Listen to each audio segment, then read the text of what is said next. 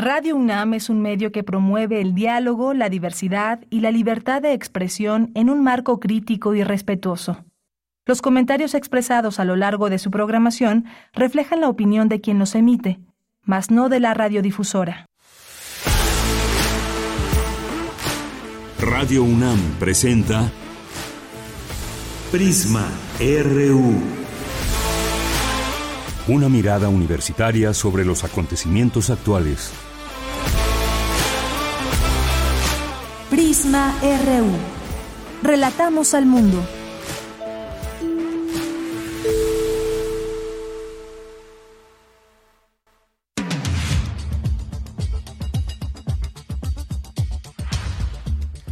¿Qué tal? Muy buenas tardes. Muchas gracias por iniciar con nosotros Prisma RU, una con cuatro minutos en este día, lunes 15 de agosto del año 2021. Les saluda a nombre de todo el equipo de Yanira Morán. Iniciamos. Desde aquí, relatamos al mundo. Relatamos al mundo. Relatamos al mundo.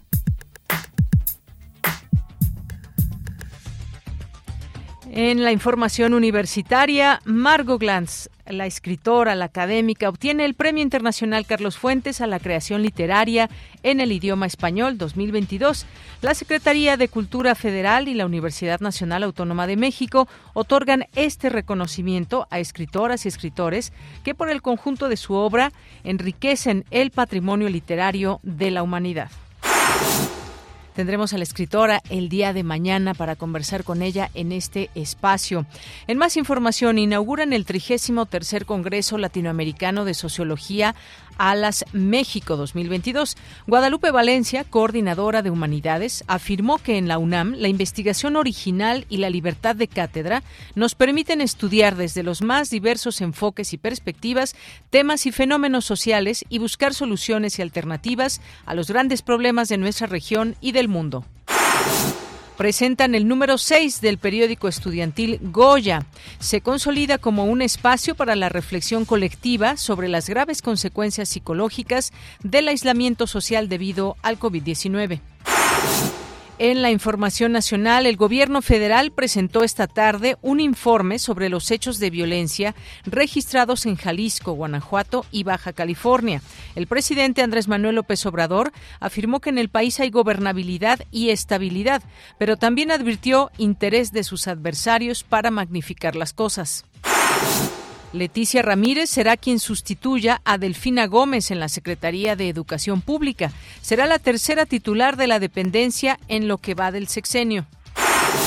Laura Velázquez, coordinadora nacional de protección civil, anunció un nuevo plan para salvar a 10 mineros atrapados en la mina de Sabinas, Coahuila. Contempla continuar con el bombeo de agua, identificar zonas con oquedades y otras acciones. Y en la información internacional, la expresidenta de Myanmar y Premio Nobel de la Paz, Aung San Suu Kyi, fue sentenciada a una pena suplementaria de seis años de detención por corrupción desde febrero de 2021. Ha sido acusada de haber violado varias veces una ley sobre secretos de Estado. Relatamos al mundo. Relatamos al mundo.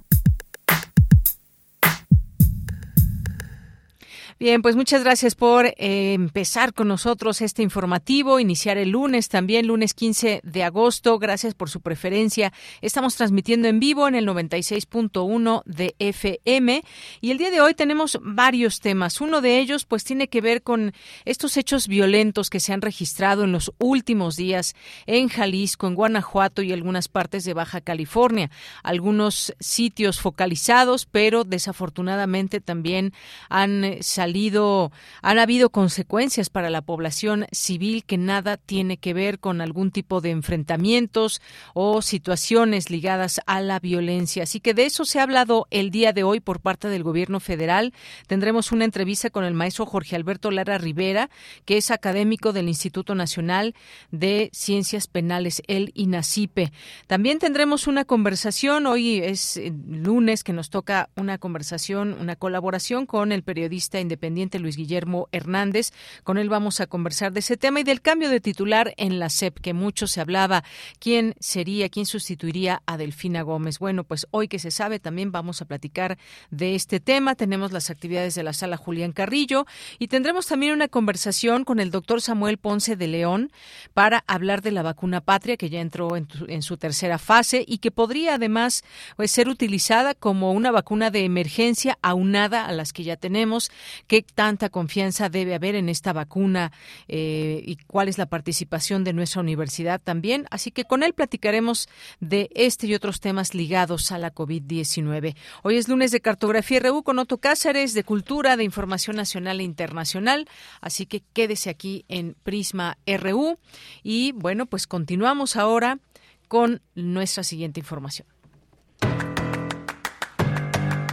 Hoy en la UNAM, ¿qué hacer? ¿Qué escuchar? ¿Y a dónde ir?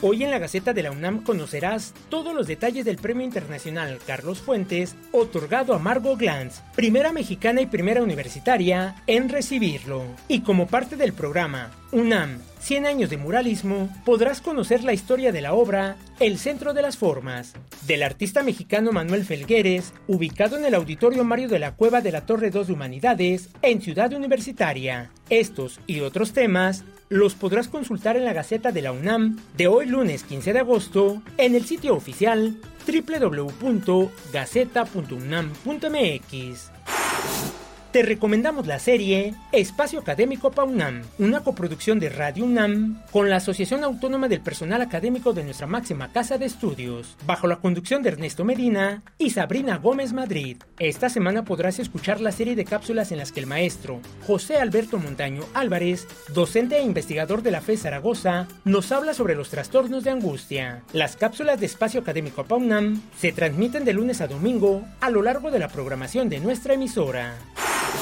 Y recuerda que Berenice Camacho, Cristina Pérez Agüero y Alejandra Mireles te esperan hoy y todos los lunes en el espacio sonoro Conciencia, Psicología y Sociedad, una coproducción de Radio UNAM y la Facultad de Psicología. Hoy se abordará el tema Análisis feminista y de género en la psicología forense, con la participación de Danae Soriano Valtierra, maestra en psicopatología forense y sistema de justicia por el Instituto Nacional de Ciencias Penales, quien habla sobre la importancia de los estudios de género y el feminismo en el quehacer del psicólogo forense y sobre su práctica en el sistema de justicia. Sintoniza hoy, en punto de las 18 horas, el 96.1 de FM.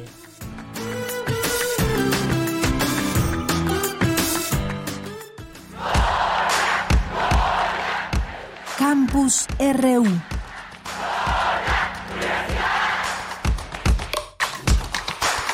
Bien, pues entramos a nuestro campus universitario el día de hoy.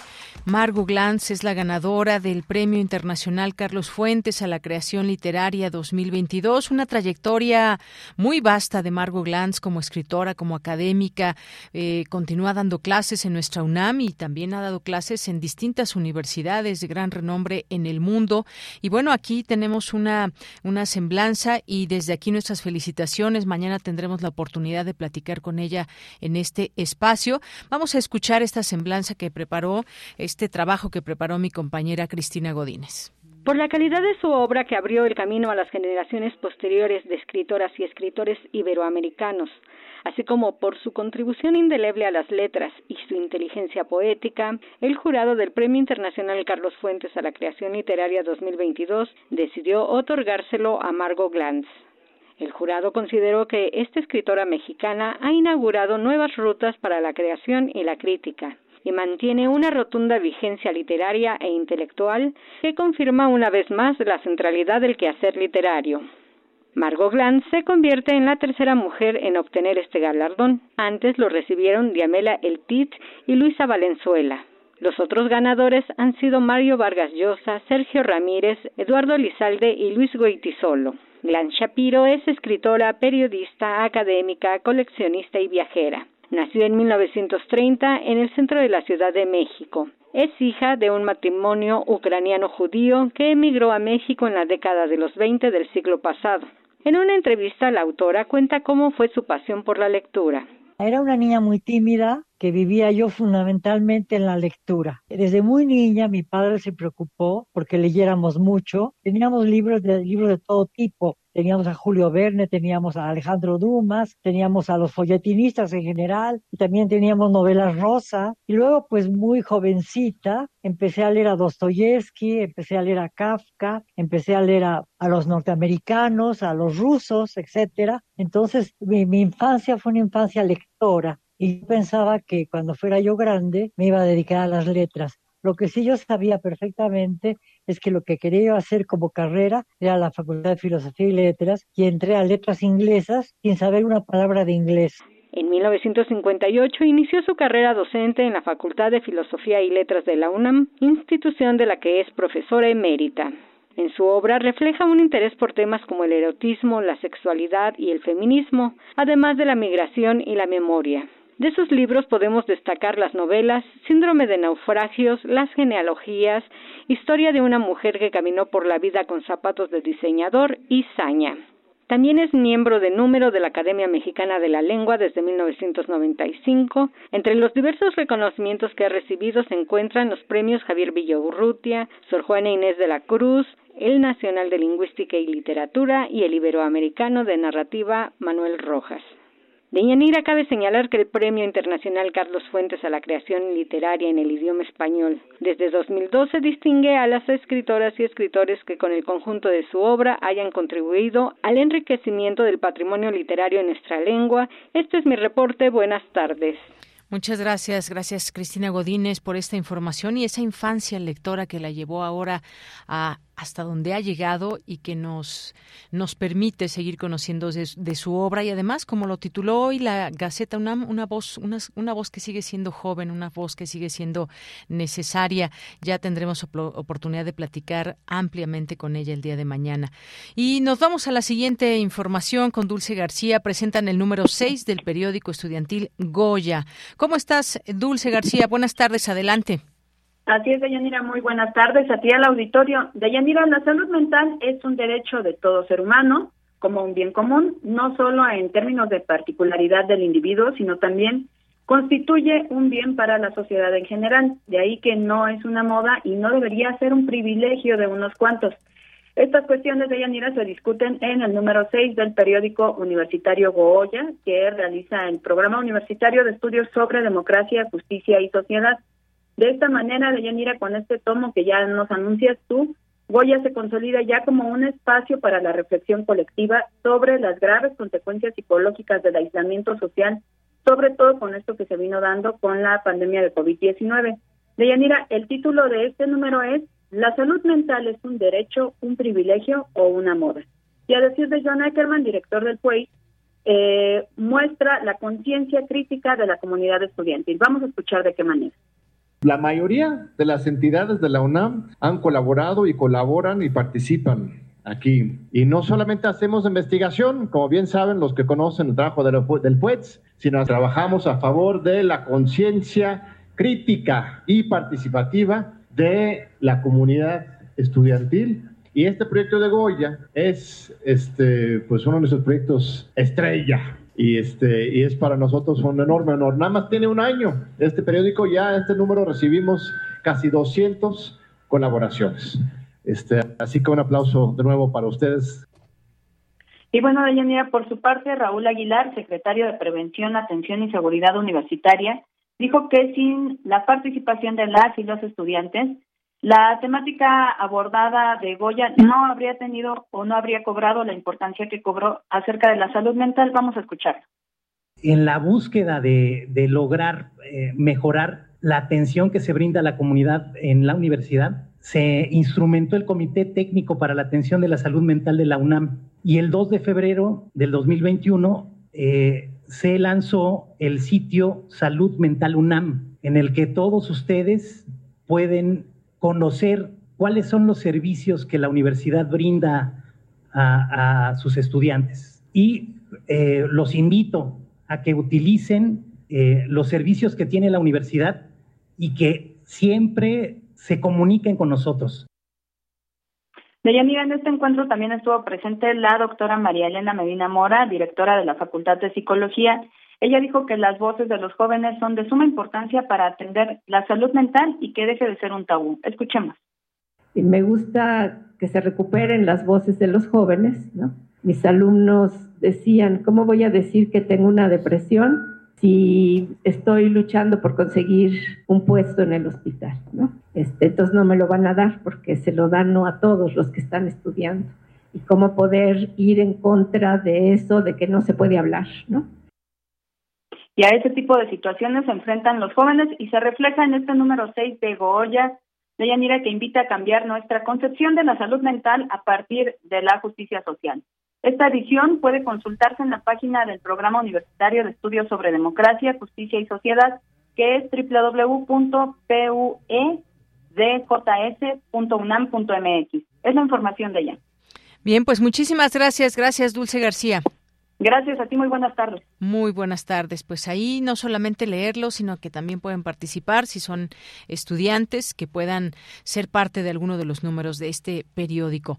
Bien, pues nos vamos ahora con Cindy Pérez Ramírez. Leticia Ramírez es la nueva secretaria de Educación Pública. Cuéntanos, Cindy, este anuncio que se hizo hoy por la mañana. Muy buenas tardes. ¿Qué tal, Deyanira? Muy buenas tardes a ti y a todo el auditorio de Prisma RU. Como bien comentas, durante la conferencia mañanera, el presidente Andrés Manuel López Obrador presentó a quien va a sustituir a la maestra Delfina Gómez en la Secretaría de Educación Pública. Se trata de otra maestra, Leticia Ramírez, a quien dijo conoce desde hace 28 años y quien también fue la coordinadora de atención ciudadana durante sus años como jefe de gobierno de la Ciudad de México. Actualmente es la responsable, directora de atención ciudadana en el gobierno federal.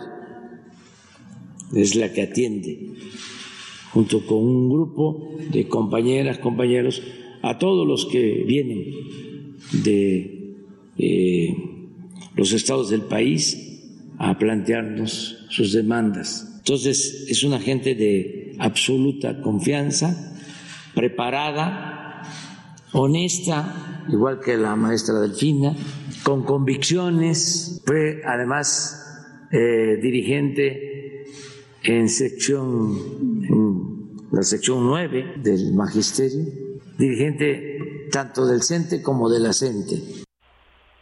Andrés Manuel López Obrador destacó la labor de Gómez Álvarez, su diálogo con el magisterio, llevar adelante el programa La Escuela es Nuestra y que se mantuvieran las clases en línea durante la pandemia, entre otros aspectos. Vamos a escucharlo el buen trato, la buena relación con las maestras y los maestros de México. O se han garantizado alrededor de 600 mil plazas en el sector magisterial. También se ha avanzado mucho en mejorar los contenidos educativos que ya han sido aprobados. Después de consultas, no solo con expertos, con pedagogos, sino con las mismas maestras y maestros. Se ha mantenido el programa de becas a estudiantes, como nunca en la historia de México. Deyanira, el mandatario adelantó que el día de mañana, 16 de agosto, la maestra Delfina Gómez Álvarez dará un informe en la Secretaría de Educación Pública acerca de todo lo que se ha realizado desde que estuvo al frente de la dependencia. Cabe recordar que la todavía secretaria fue la ganadora de la segunda encuesta de Morena rumbo a las elecciones del Estado de México en 2023. Esta es la información. Cindy, muchas gracias por esa información y muy buenas tardes. Muy buenas tardes.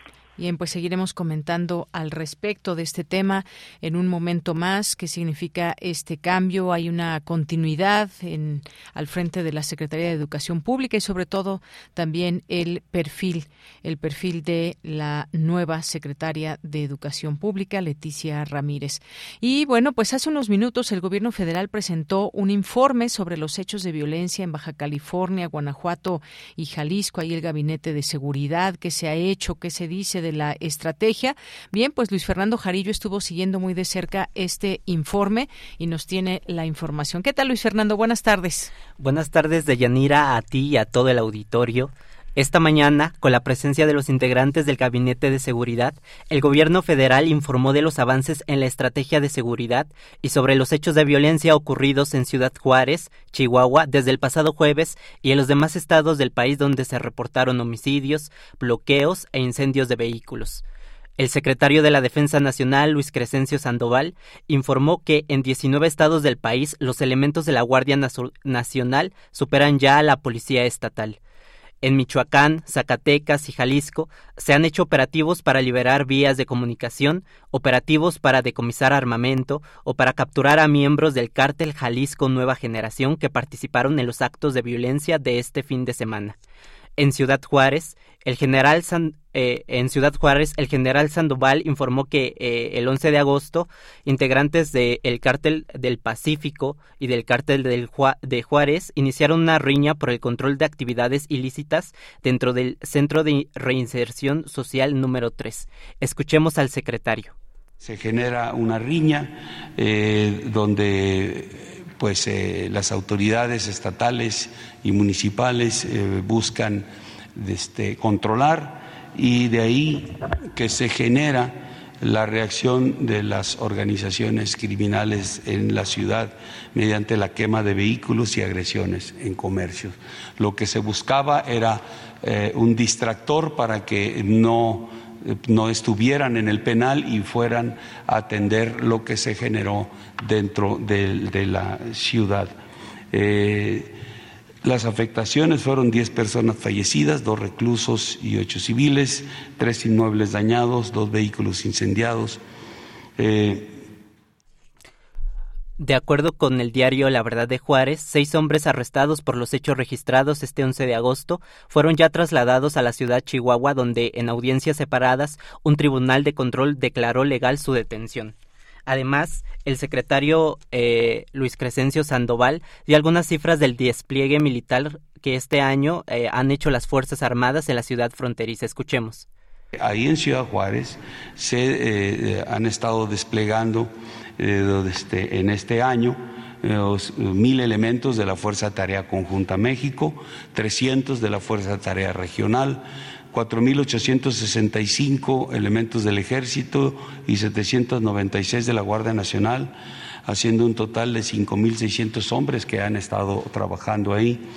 Eh, se han eh, hecho aseguramientos importantes entre enero y julio de este año, 451 detenidos, 260 vehículos asegurados, 332 armas. Y esta misma mañana, el presidente aseguró que considera extender las reuniones de seguridad y las conferencias de prensa el sábado. Escuchemos. Ya estoy pensando también en la posibilidad de que tengamos reuniones los sábados para que no se nos acumule tanto. Seguridad y conferencias, sí, porque si les damos tiempos también a nuestros adversarios, los conservadores, que quieren que nos vaya mal y están muy desesperados, nerviosos, haciendo propaganda, eh, usan los fines de semana para manipular, distorsionar las cosas. De acuerdo con la información presentada esta mañana por el presidente, el 42% del total de los homicidios registrados en el país este fin de semana se concentraron en cinco estados, Guanajuato, Estado de México, Michoacán, Oaxaca y Sonora, es decir, 83 homicidios. En total, del 12 al 14 de agosto en el país ocurrieron 196 homicidios, mientras que cinco estados no reportaron este delito. Esta es la información que tenemos de Yanira. Bien, pues muchísimas gracias. Gracias Luis Fernando eh, Jarillo. Seguiremos analizando en un momento más este tema. Por lo pronto, pronto gracias por decirnos lo que, de qué trató esta, eh, este informe de estos hechos de violencia. Gracias. Hasta luego, Deyanira. Queremos escuchar tu voz. Síguenos en nuestras redes sociales. En Facebook como Prisma RU y en Twitter como arroba PrismaRU. Bien, continuamos una de la tarde con 27 minutos. Sigamos hablando de este tema, sin duda, al análisis, qué es lo que se informa y qué es lo que viene también eh, como estrategia. Eh, se continuará con la misma estrategia que se sigue hasta el momento. ¿Cuál ha sido la respuesta de las eh, fuerzas de seguridad en torno a esta violencia? O preguntemos también de otra manera, ¿cómo prevenir estas, este tipo de situaciones? Me parece que hay un trabajo muy grande que se tiene que hacer desde el gobierno federal, desde los estados e incluso desde los municipios. Tengo la línea telefónica, agradezco mucho nos tome esta llamada al maestro Jorge Alberto Lara Rivera, que es académico del Instituto Nacional en, Ciencias Penales, el INACIPE. Maestro Jorge, bienvenido, muy buenas tardes. ¿Qué tal, Deyanira? Muy buenas tardes. Pues, eh, maestro, preguntarle sobre este informe que se da en torno a lo que ha sucedido en los últimos días en Ciudad Juárez, en Chihuahua, específicamente en este sitio, Ciudad Juárez, también en Baja California, en Tijuana, en Guanajuato, en algunas partes de Guanajuato, en Jalisco, sobre pues bloqueos, incendios, se dan algunos datos interesantes, 19 estados del país, ya se supera la policía estatal, está ahí la Guardia Nacional, cuáles las cuáles son son las acciones que está tomando la Guardia Nacional y bueno, pues la realidad que impera en nuestro país. ¿Cuál es una lectura con respecto a los datos que se tienen hasta el momento? Sí, claro.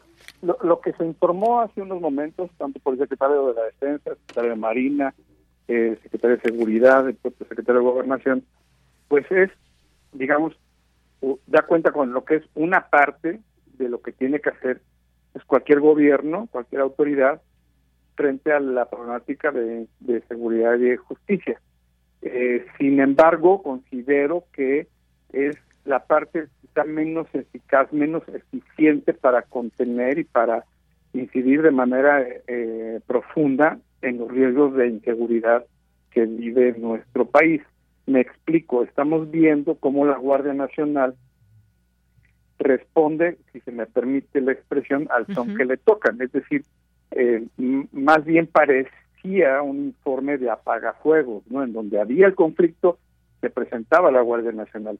Y en cualquier país eh, avanzado, cualquier país no tengan estructuras funcionales, pues esto no no ocurre, por lo menos no ocurre así de, de una manera tan ominosa como lo vimos en, en últimos días. Es decir, se tiene que profundizar el trabajo preventivo, el Estado tiene herramientas muy potentes que probablemente no este gobierno no quiere usar precisamente para inhibir, para disuadir de manera eficaz este tipo de actos violentos, actos de zozobra que afectan mucho a la, a la, a la, población, a la comunidad.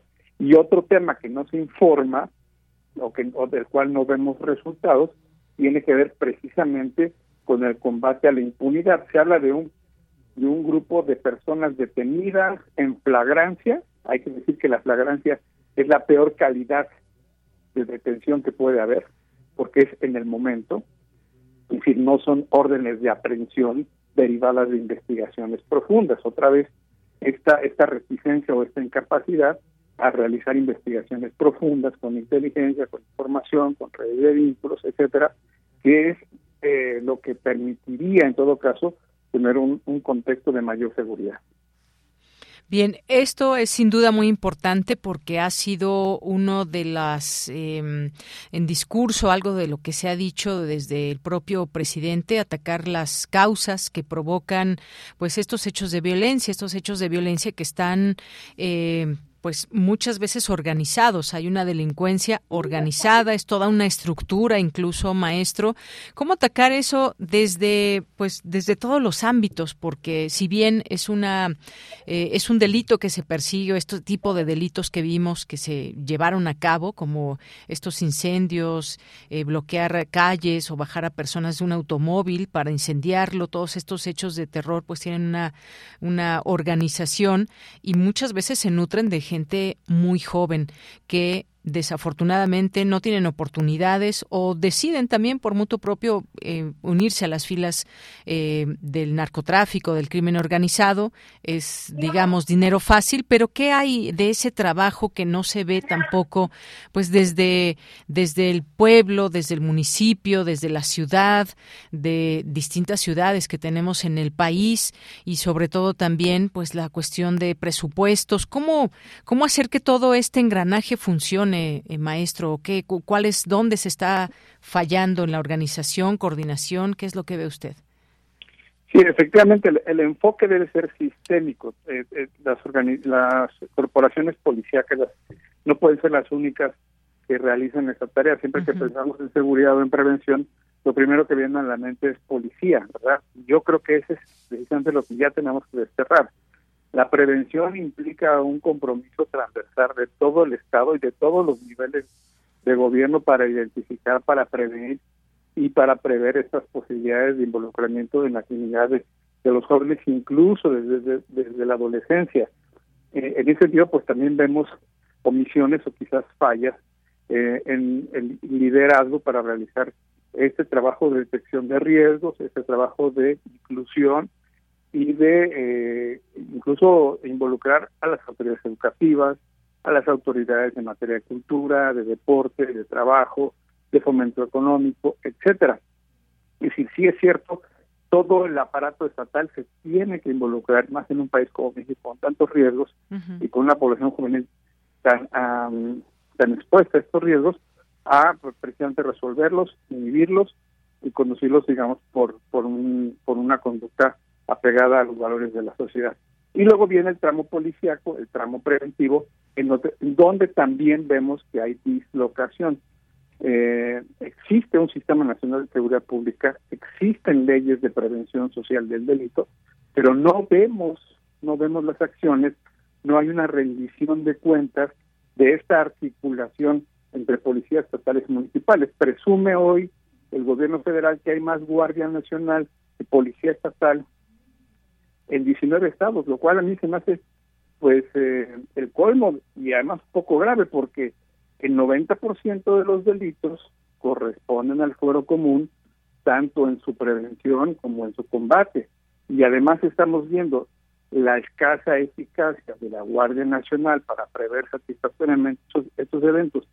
Y peor aún diría yo la escasa eficacia de la Guardia Nacional como investigadora de delitos de todo este grupo de gente que fue detenida el fin de semana en todas estas ciudades, la mayoría no tenía órdenes de aprehensión, es decir, no hay trabajo de investigación de, la mano con las fiscalías o con la Fiscalía General de la República.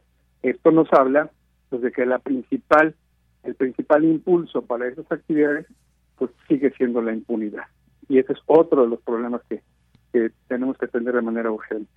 Otro grave problema porque incluso cuando pues se llegan a detener a muchas de estas personas que puedan participar en hechos posteriormente eh, quedan libres por falta de pruebas o porque pues bueno contratan abogados los sacan y hay una serie ahí de, de que concatena esta impunidad que usted menciona maestro. Y en ese sentido pues bueno en este en esta convocatoria que hubo al gabinete de seguridad y que hay en Palacio Nacional informar de estos hechos pues se, se habló también que se aplica la estrategia correcta, que se atienden las causas de la violencia y que se tuvo una respuesta contundente para atender los incidentes registrados. Y en la información que va surgiendo, pues vemos que hubo detenciones, por ejemplo, algunas detenciones importantes en Jalisco, que fue lo que en donde inicialmente se tuvo en estos últimos días la violencia que llegó hasta Guanajuato. Hubo una reacción y que no es la primera vez que reacciona así el crimen organizado cuando detienen a algunos cabezas o a integrantes de, de sus grupos. ¿Esto cómo poder entenderlo? que dice el gobierno, estamos en estrategia correcta, nos esperamos que cada vez que haya alguna detención puedan surgir estas situaciones, es, digamos, si lo pongo entre comillas, normal las reacciones que haya por parte del crimen organizado? Bueno, para empezar hay que decir que este informe de mediodía tiene, nos deja con un punto ciego muy importante qué es lo que está pasando en la Fiscalía General y qué es lo que está pasando en los tribunales.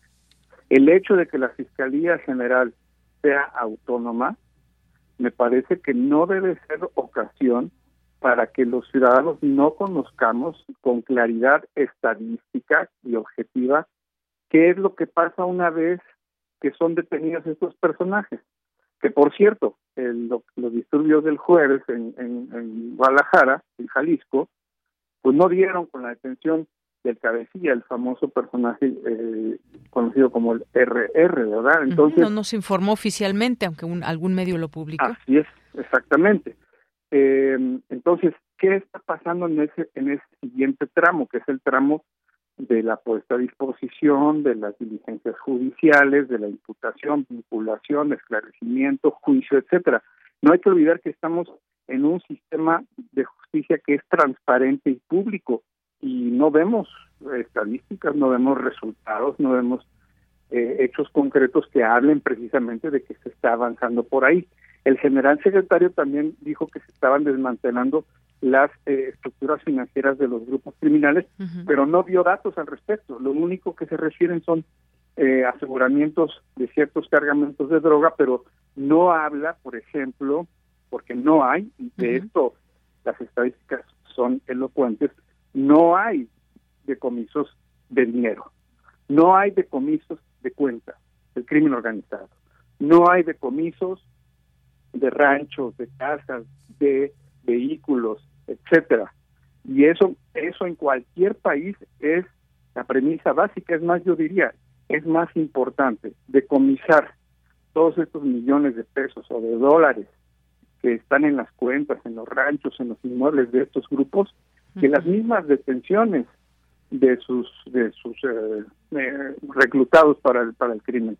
Y no hay resultados aquí. Aquí esto sí lo puedo decir de manera categórica no hay resultados en eh, combate a las finanzas criminales no hay decomisos no hay extinciones de dominio está colapsado todo este tramo y bueno pues el resultado no se deja esperar pues con estas em, digamos eh, eh, acciones en donde, pues, como comentamos hace un momento, pues más bien que parece que la Guardia Nacional corre como bombero a apagar fuegos que los toman por sorpresa. Claro, toca usted un punto también muy importante. ¿Cuál es el trabajo que hace la Guardia Nacional?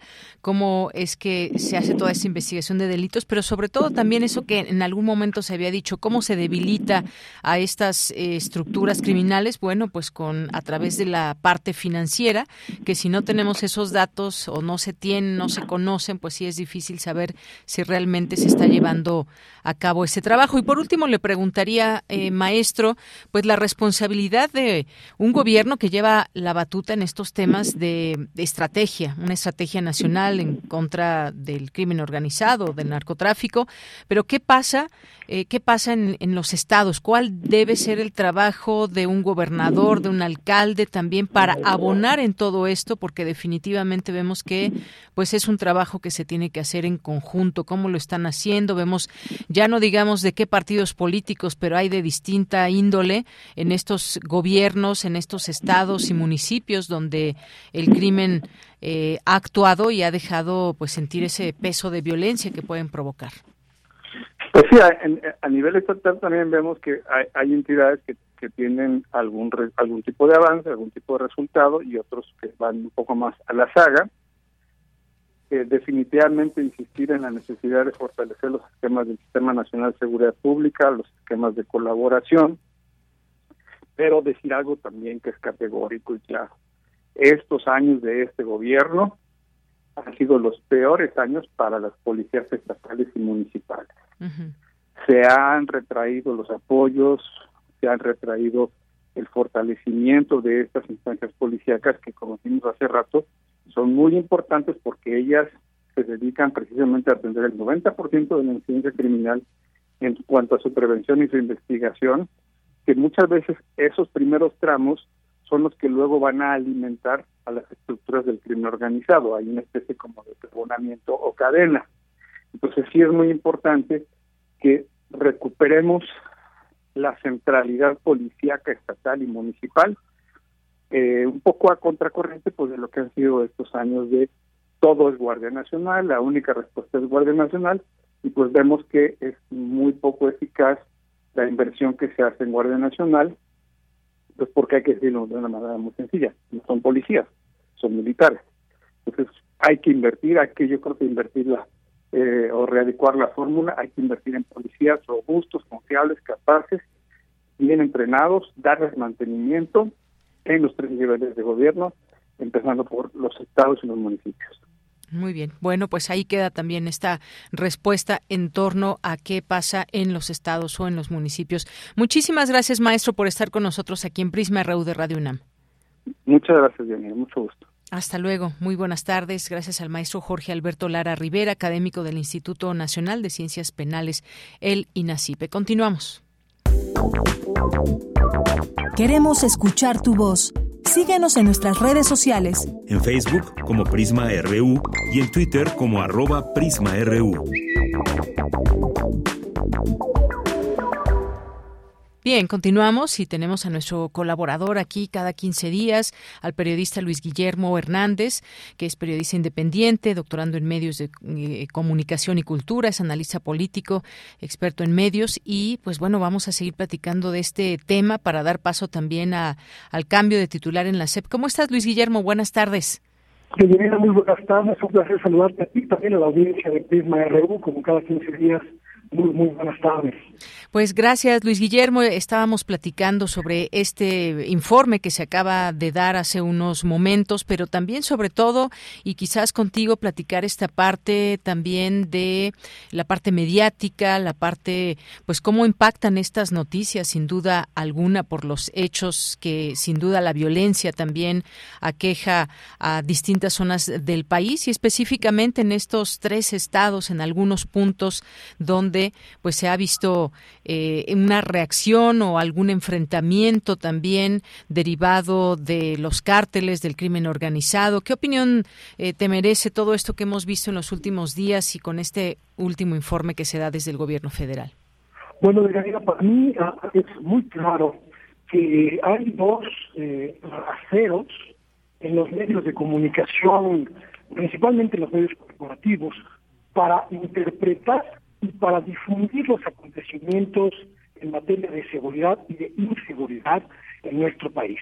Por un lado está lo que yo podría denominar la magnificación del caos en ciertos momentos, en ciertas circunstancias y en ciertas entidades, principalmente aquellas en las que la lógica de trabajo de la cuarta transformación pues está imponiendo nuevas reglas de seguridad, nuevos mecanismos de seguridad, y por otro lado, el ocultamiento de las dimensiones de la inseguridad en aquellas entidades donde la oposición o donde los contratos publicitarios de los medios de comunicación les obligan o les permiten disimular o incluso callar la inseguridad. Y me parece que esta visión empata mucho con lo que dio a conocer esta tarde el secretario de Defensa Nacional.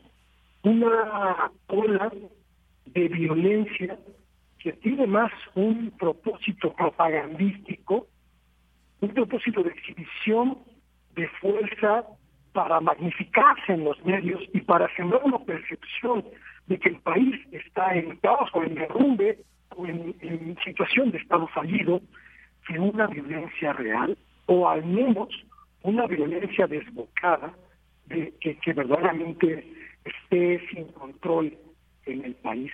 Y me parece muy peligroso ese escenario, porque prácticamente obliga a la ciudadanía, a la sociedad mexicana, estimada a no creer a unos y a otros prácticamente ya no tenemos ningún medio de comunicación corporativo, privado, en el que podamos confiar en una visión mesurada, sensata, justa o equilibrada de lo que está pasando en el país. Eso es peligrosísimo para todos. Bien, pues es, es un punto de análisis, un punto seguramente de debate, porque ya sabes en todo esto los pros, los contras en torno a un gobierno. En lo que me estás escuchando, ojalá que a ver si te puedes ubicar en otro lugar, Luis Guillermo, para escucharte aún mejor.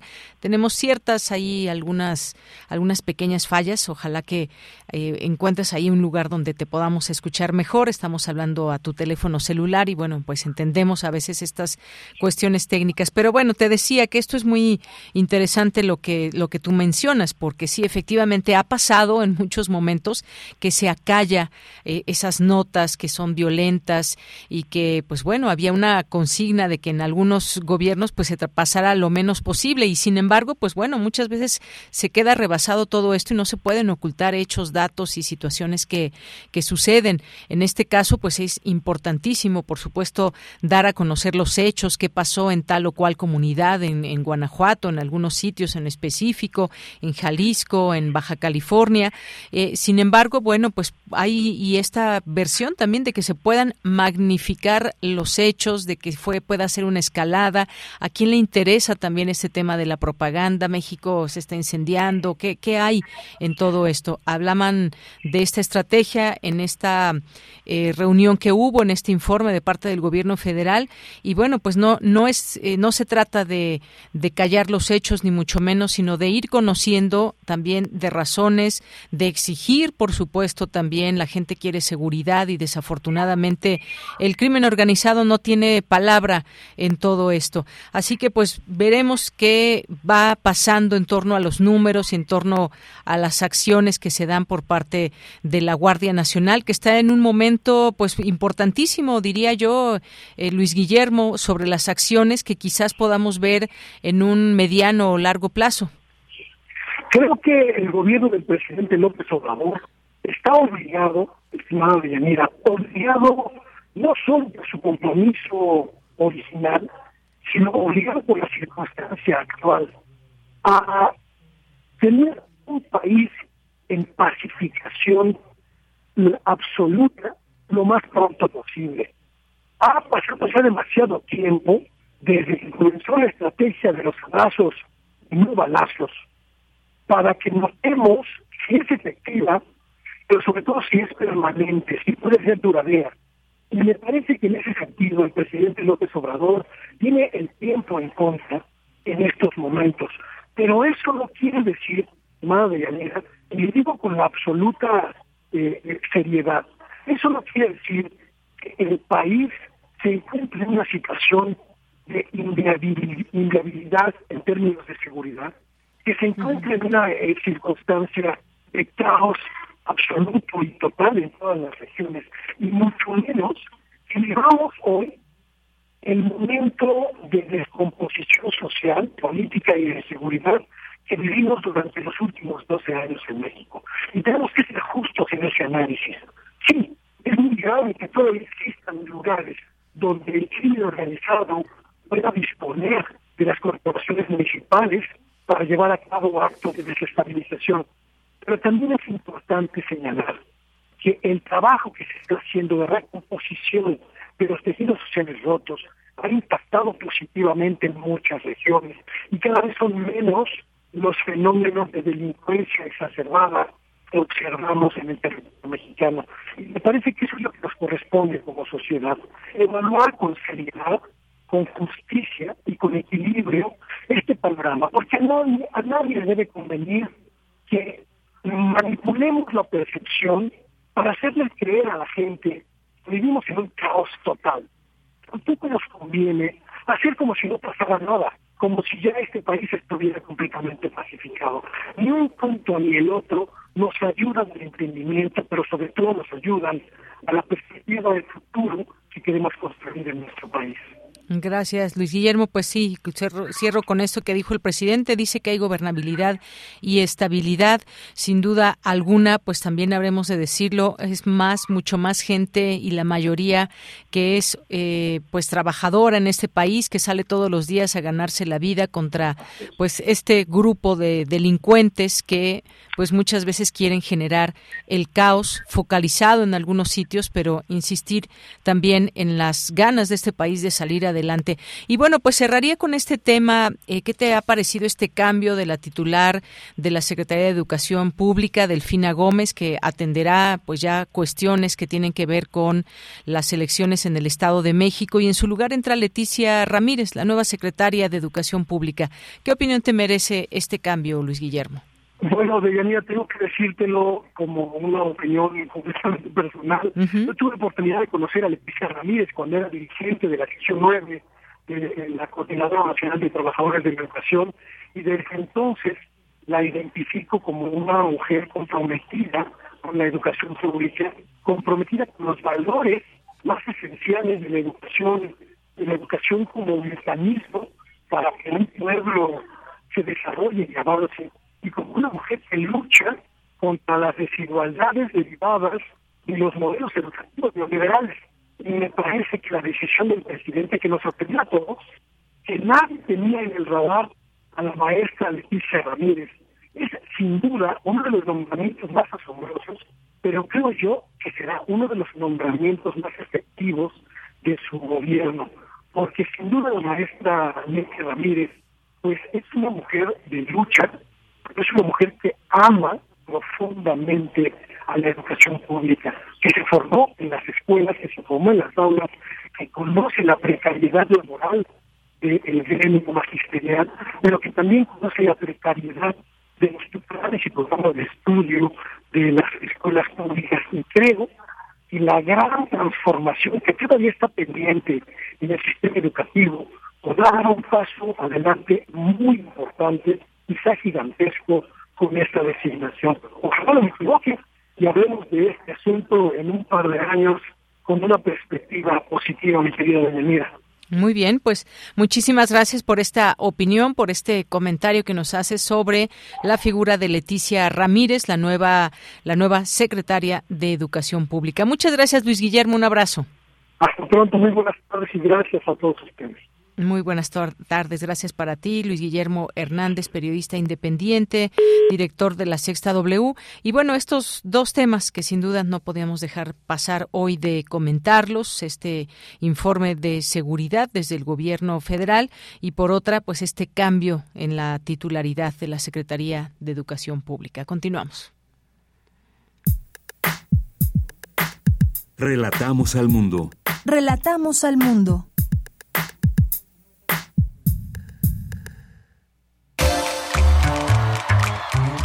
Sala Julián Carrillo. Presenta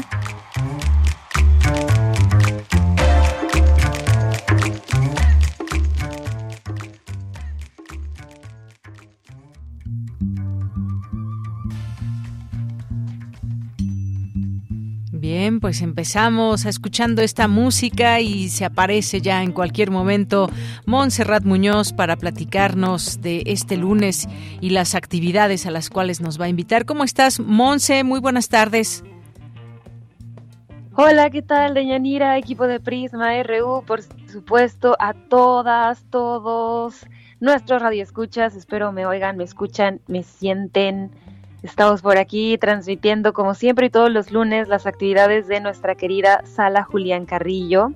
Les recordamos que es un foro que ustedes pueden visitar presencialmente a partir de este año que volvimos a abrir las puertas de nuestra querida sala en Radio Universidad, allá donde están ustedes. Les mandamos un abrazo en cabina, pero también sepan que una de las joyas de la corona es nuestra programación, nuestra agenda cultural, que tiene cineclub, también actividades como cursos en línea y los conciertos de intersecciones. Para ello también les quiero animar a que sean parte de nuestro cineclub. Todos los miércoles desde hace ya más de 16 años proyectamos películas de entrada libre. Cada mes tenemos un tema. Por ejemplo, el mes de agosto se decidió la programación que hablara sobre la fotografía, sobre los fotógrafos. En la semana tendremos el miércoles en punto de las 6 de la tarde la película Perk, que es dirigida por John Waters, este director que nos ha dado pues mucha, muchos iconos cinematográficos, eh, una estética bastante agresiva, un humor también un poco ácido. Y es el caso de esta película porque a través de una comedia veremos cómo la vida de un fotógrafo cambia no solo para él, sino para su familia sus amigos.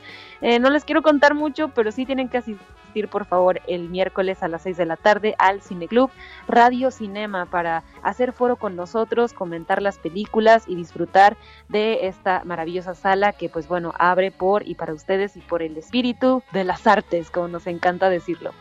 También tenemos un curso esta es una invitación para todos aquellos quienes estén interesados en el fenómeno dramático, en la conversación sobre la literatura, porque hemos convocado a un grupo de estudiantes que ya se están apuntando y también un excelente maestro. Él es Alejandro Montes, es doctor en literatura por la UNAM y pues a través del intercambio y reflexión sobre el hecho narrativo se descubrirán buenas historias, que es de, bueno, me parece de lo que va la humanidad, y no solo de buenas historias, sino de este fenómeno que es el drama, ¿no? La acción. ¿Qué podemos decir sobre el fenómeno eh, narrativo? Esto es un curso para todos quienes estén interesados en a escribir, en leer, en acercarse a historias de diferente índole, y para ello, pues poner en conversación también lo que nos da vida a través de las letras y pasar del papel al mundo de las ideas. Con ello también les quiero decir que hay un mail donde pueden mandar eh, su información, sus dudas, sus preguntas. Eh, también recuerden que tenemos descuento para la comunidad UNAM e INAPAM, así que si ustedes son alumnos o exalumnos, eh, por favor anoten este correo y hagamos conversación en torno de ello. El correo es cursosrunam.gmail.com cursosrunam.gmail.com Ahí les esperamos, resolvemos sus dudas, preguntas, inquietudes y también, pues bueno, ya para rematar, les contamos que este viernes tenemos la oportunidad especial de escuchar a uno de los mejores saxofonistas emergentes de la Ciudad de México y del, de, bueno, de, de todo México, porque él realmente es de Guadalajara. Se llama Diego Franco y estará acompañándonos primero que nada aquí en Radio UNAM fondeando esta sección y el viernes a las 9 en punto en vivo tendremos la oportunidad de conversar con él, de escuchar su música a través del proyecto que él dirige llamado Friego. Friego es una combinación de jazz con un poco de tintes de son jarocho, con libre experimentación. Y por favor, si ustedes ya son, digamos, asidos al mundo de la música en México, seguro a lo mejor reconocerán estos nombres, porque Diego Franco se hace acompañar de Misha Marx, en la tuba, también de Gustavo Nandayapa en la batería y de Leica Mochan. Leica Mochan, una excelente cantante que también ya nos ha acompañado en intersecciones y también pues es parte de, por ejemplo, de Mamazónicas, que es una agrupación ya también de culto. Juntos estarán el viernes deleitándonos con este proyecto llamado Friego, Pulpa y Culpa. El disco lo pueden escuchar en plataformas, por favor sigan a los artistas, pero qué mejor que irlos a escuchar en vivo, entrada libre, así que pongo mi corazón para que ustedes estén ahí, nos acompañen en nuestra agenda cultural y que por favor favor también sigan el Facebook de la sala Julián Carrillo, sigan las redes oficiales de Radio UNAM, donde constantemente estamos programando eh, novedades para ustedes y también compartiendo con su hermosa presencia. Ya eh, no hay nada mejor que el espíritu de las artes en vivo y por supuesto también que la radio nos auxilie para que nuestra comunidad se entere de estos eventos. Dudas, preguntas, comentarios, estoy en Twitter, pueden seguirme como arroba Magia, también en las redes de Prisma RU, eh, gracias a todo el equipo de Yanira y pues seguimos con esta semana ya iniciando lunes de luna, pero pues con toda la actitud y abrazos sonoros, por supuesto. Claro que sí, pues muchas gracias. Siempre recibimos con mucho agrado todas estas recomendaciones y posibilidades. Muchas gracias, Monse. Recibe como siempre también un gran abrazo. Estimados, gracias a todos y aquí seguimos. Hasta luego, Montserrat Muñoz, aquí en las actividades de la sala Julián Carrillo. Dos de la tarde en punto. Nos vamos al corte. Regresamos a la segunda hora de Prisma RU. Relatamos al mundo. Relatamos al mundo. Hipócrates 2.0 Mantenerse informado es parte importante de la vida. La información nos da la oportunidad de tomar las mejores decisiones, principalmente para la salud. Soy Mauricio Rodríguez, conductor de Hipócrates 2.0, donde cada semana llevamos para ti los mejores contenidos y especialistas en materia de salud. Escúchanos. Hipócrates 2.0, martes a las 18 horas, por Radio UNAM. Experiencia sonora. La ciencia que somos. La ciencia que somos. Iberoamérica al aire. Descubre la ciencia que está presente en tu día a día a través de cápsulas, reportajes, entrevistas y reportes en vivo. Viernes de 10 a 11 horas por el 96.1 FM. La ciencia que somos. Iberoamérica al aire. Una coproducción de Radio UNAM y las direcciones de divulgación de la ciencia y de las humanidades. Hace 40 años no existía el INE. Las elecciones las organizaba el gobierno. Esto no garantizaba ni la justicia ni la equidad en las contiendas electorales. El INE es valioso porque es como un referí dentro de las elecciones, tanto federales como estatales. El INE es valioso porque me garantiza una paz social porque me deja participar en las decisiones del país. Mi INE es valioso para mí porque mi INE soy yo. Y yo. Los alimentos naturales ya se vieron ganadores. Los del Atlético Chatarra son pura mala vibra. Este partido se pone chatarra. Intentan doblar a los del Club del Antojo a fuerza de ingredientes malignos.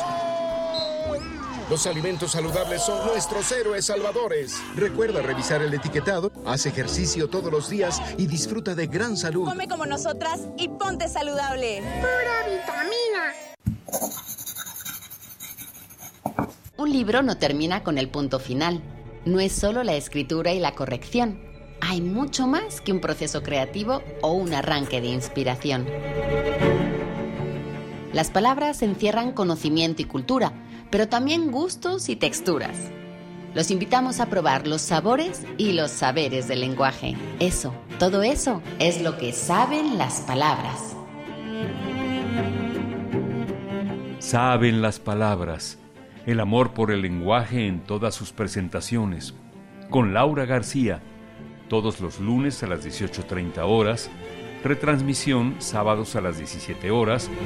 Solo por Radio UNAM Experiencia Sonora.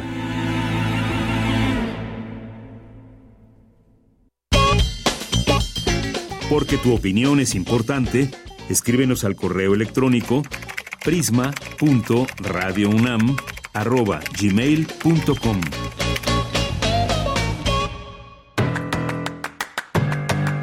Mañana en la UNAM, ¿qué hacer? ¿Qué escuchar? ¿Y a dónde ir? El próximo 19 de septiembre se llevará a cabo el Simulacro Nacional 2022 en punto de las 12.19 del día. La Secretaría de Prevención, Atención y Seguridad Universitaria, a través de la Dirección General de Análisis, Protección y Seguridad Universitaria, invita a la comunidad de la UNAM a participar. Recuerda, este próximo 19 de septiembre, en punto de las 12.19 del día, se llevará a cabo el Simulacro Nacional 2022. La Filmoteca de la UNAM te invita a visitar la exposición Robots, Aliens y Luchadores, Cine B y Ciencia Ficción Mexicana, que forma parte de las actividades del Festival Macabro y que contiene carteles provenientes del Centro de Documentación de la propia Filmoteca de la UNAM. Dicha exposición la podrás visitar en las rejas perimetrales del Panteón San Fernando. Este fin de semana se llevó a cabo la inauguración de la exposición Cartografías Ocultas, Circuitos del Arte Correo en México, en la que podrás conocer cómo en la década de los 70 y 80, a través del sistema postal se estableció una red de intercambios estético-políticos entre artistas y colectivos de distintas partes del mundo. La exposición Cartografías Ocultas, Circuitos del Arte Correo en México, se encuentra disponible en la Casa del Lago Juan José Arreola de miércoles a domingo de 11 a 17 horas. La entrada es libre y el cupo limitado. No olvides llevar tu cubrebocas. Para Prisma RU, Daniel Olivares Aranda.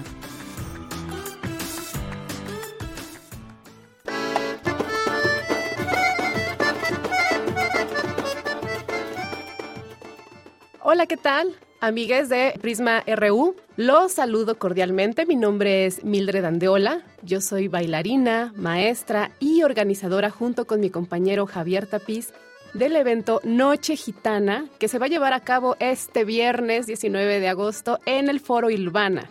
Estoy muy emocionada de compartirles que estará con nosotros desde Tijuana la banda Todos Santos Arabalcanmex, que trae un repertorio de música gitana y balcánica de Serbia, Macedonia, Turquía y Rusia y que también nos va a estar acompañando como banda invitada Mandorla desde el estado de Morelos. Ellos son una banda conformada por mujeres. También tenemos bailarinas invitadas, excelentes exponentes en la danza balcánica y romaní de la Ciudad de México. Queremos invitarlos cordialmente a que asistan al Foro Ilvana a pasar con nosotros una super noche gitana, donde básicamente será una fiesta con música y mucha, mucha danza.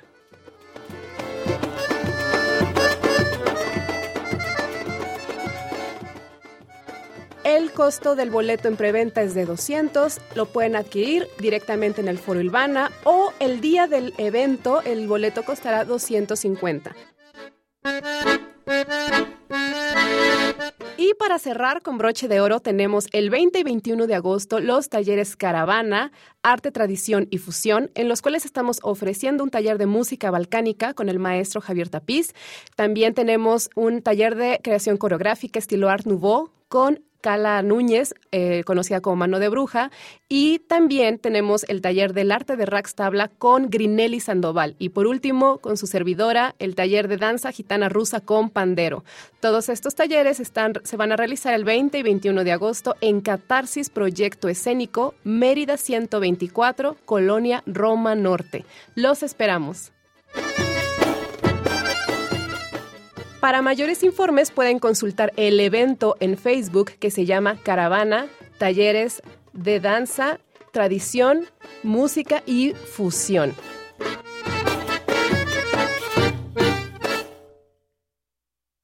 Bien, pues muchas gracias. Gracias a esta invitación que nos deja Dulce Hueto. Ojalá que puedan asistir y la pasen muy bien con esta música.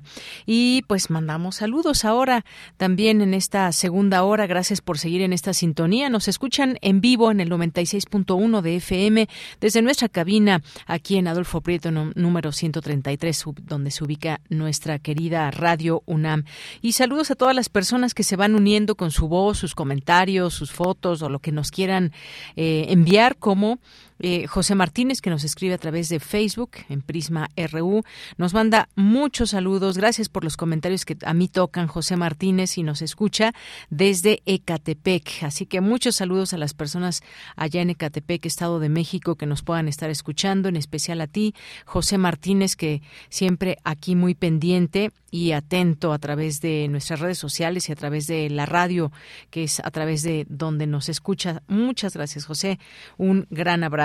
Y muchos saludos también por aquí, a quien tenemos Alfredo Jiménez Lagar, nos dice la opinión del señor Lara, la misma del clan X, a lo que precisamente huelen estos actos de sabotaje al Estado, precisamente empezaron al día siguiente de que entró el decreto para seguir las obras del tren Maya, no hay casualidades, hay causalidades. Muchas gracias Alfredo, ahí ya tu comentario, por supuesto, leído al aire, al igual que el de Mayra Elizondo, que nos dice hoy ha sido realmente impresionante la diversidad de opiniones. Agradezco mucho el programa, su compromiso con la radio pública universitaria que es. Eso nos compromete también a los radioescuchas a tener una actitud crítica frente a la información a la que estamos expuestos. Muchas gracias, eh, Mayra, y a las voces que se vayan sumando a todo esto, porque, pues, efectivamente hay hechos que, pues, bueno, los hechos son los hechos, no pueden cambiar. Hay cifras también que nos van relatando la, la realidad, pero también hay enfoques, hay enfoques visto, vistos también desde distintas perspectivas. Pueden ser, además, expertos en una misma materia que pueden ver de distinta manera los temas. Aquí tratamos de reunir esas voces que puedan, quizás eh, ustedes pueden estar o no de acuerdo con esas voces, pero son voces que tratamos de reunir aquí eh, solamente con la única consigna de que nos puedan comentar, analizar desde su expertise. Muchas gracias. Gracias también a Jorge Morán Guzmán. Nos dice la guerra de desinformación es muy agresiva. En la radio comercial a medianoche atacan y atacan distorsionando, distorsionando las noticias del día. Lo he escuchado en ocho radios comerciales. Muchas gracias, Jorge. Y bueno, a veces hasta los mismos, los mismos analistas o expertos, siempre los mismos. Yo creo que puede haber una variedad también en los puntos de vista y entre más se enriquezcan y más voces existan para eh, la audiencia, pues puede ser mucho más eh, pues importante que se nos acerquen estos datos. También nos dice, considero que el desempeño de Delfina Gómez en la SEP fue muy pobre, nos dice Jorge Morán Guzmán, muchas gracias. También nos dice excelente fin de semana que hayan tenido escuchando yo a la Orquesta Sinfónica de Minería el domingo 14, un efusivo inicio de semana para todo el equipo. Gracias Jorge, qué bueno que lo disfrutaste. Molusco Parduzco nos dice el panorama de la violencia en México, el análisis aquí escuchándolo. Muchas gracias ti por escribirnos. José Luis León nos dice desde Felipe Calderón, las autoridades federales desconfiaban de las policías locales, tanto que era muy difícil que les compartieran información de Plataforma México o de los centros de fusión. Ha cambiado el involucramiento de las policías locales con los cárteles. Gracias, José Luis León. Bueno, vaya tarea, imagínense que llegue un cártel muy poderoso y pues compra a la policía, a la policía municipal y no se trata de que acepten o no, sino que o me informas o me informas, o te vendes o te vendes. Qué difícil todo este engranaje que hay, desafortunadamente. Gracias, gracias a Thomas Time, Rosario Durán Martínez también nos dice, no investigación, lógico es que a los que agarraron fácil salen por la falta de pruebas. Efectivamente, Rosario, eh, gracias también que nos dice... Eh, muchas gracias aquí todos los saludos. Unis Noreldac también nos dice es importante que los municipios y estados también asuman su responsabilidad. Si el crimen organizado ha crecido, es también eh, también por complicidad y contubernio de ellos mismos. Gracias, Unis Nordlak. El Zarco también, muchas gracias por los comentarios. El gobierno tiene la capacidad de detenerlos, lástima que no tenga personas capaces. Eh, Cese Alma, David Castillo Pérez nos dice, creo de todo corazón, bueno, aquí gracias por los comentarios, muchos saludos. Gracias también a Cox, a Drobox 31, Abril, muchas gracias y gracias a quienes sumen sus voces, aquí a Rubén también, eh, Rosario Durán Martínez, que nos, nos pasó acá también aquí en una fotografía de esa tarjeta informativa de la Comisión Nacional del Agua, efectivamente que ha tomado debido a la escasez de lluvias en la temporada 2020-2021 y la actual, que se reflejan en bajos niveles de las presas de almacenamiento del sistema Cutzamala, que abastecen parte del suministro de agua potable en el Valle de México. El sistema de aguas de la ciudad eh, pues hace una serie de informaciones y cómo va a reducirse también la llegada de agua a partir de este 15 de agosto, una reducción de 550 litros por segundo el, al suministro de la Ciudad de México con respecto al volumen actual que aporta dicho sistema. Bueno, pues muchas gracias también por enviarnos esta, esta tarjeta informativa. Muchas gracias también aquí a eh, a Fundación UNAM, que mañana tendremos detalles del Foro 2020 con ellos en su novena edición Diseñando el Futuro, que en esta ocasión pues al tema de educación. Eh, esa Marla también, Olivia, Olivia Olivares, Roxy Rodríguez, Iván Rodríguez, Mimor, aquí que nos dice, gracias Prisma RU por el concierto, estuvo ahí en la sala Nezahualcóyotl, muchas gracias eh, Mimor, Carmen Valencia también nos dice, gracias por las cortesías, estuvo muy bonito el concierto, hace mucho que no asistía a uno educativo. Muchas gracias, Carmen. Salvador Medina, también muchos saludos. Le seguimos leyendo, pero nos tenemos que ir a la información. Gracias, Eduardo Mendoza, Jorge Fraque, también aquí van llegando poco a poco. Eh, también muchas gracias a, aquí a Alfredo, que nos escribía también sobre este tema de inseguridad.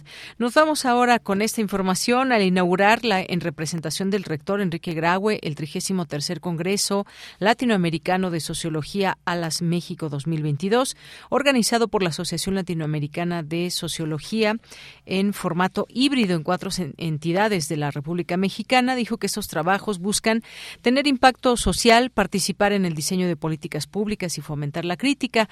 Ante Jaime Ríos Burga, presidente de Alas y Angélica Cuellar Vázquez, vicepresidenta de este organismo y presidenta del Congreso. Eh, Valencia García eh, comentó eh, aseguró que en nuestra universidad, como en muchas otras del mundo, la sociología y las ciencias sociales refrendan la vocación social en la investigación, la enseñanza y la difusión del conocimiento. En muchas de nuestras licenciaturas y posgrados formamos profesionistas comprometidos con la equidad, la justicia, la democracia y la paz.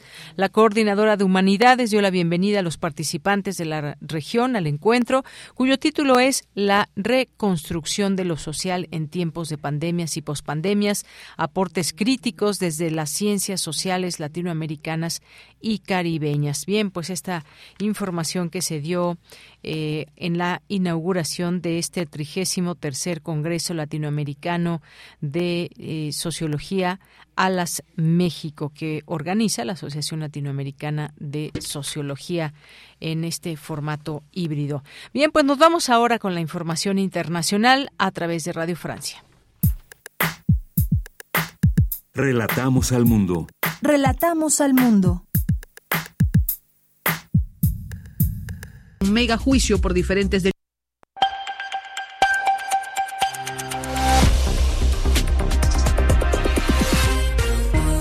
Bienvenidos a este flash informativo de Radio Francia Internacional. Hélène Dutruc Rosé lo hacen los controles. Hoy es lunes 15 de agosto y así comenzamos. Andreina Flores. China organiza nuevos ejercicios militares alrededor de Taiwán, donde un grupo de congresistas estadounidenses realizan actualmente una visita de dos días. Recordemos que hace solo dos semanas el viaje de Nancy Pelosi, presidenta de la Cámara de Representantes de Estados Unidos, a Taiwán, provocó la ira de China, que considera la isla como parte de su territorio y que inició luego ejercicios militares con buques, misiles y aviones de combate.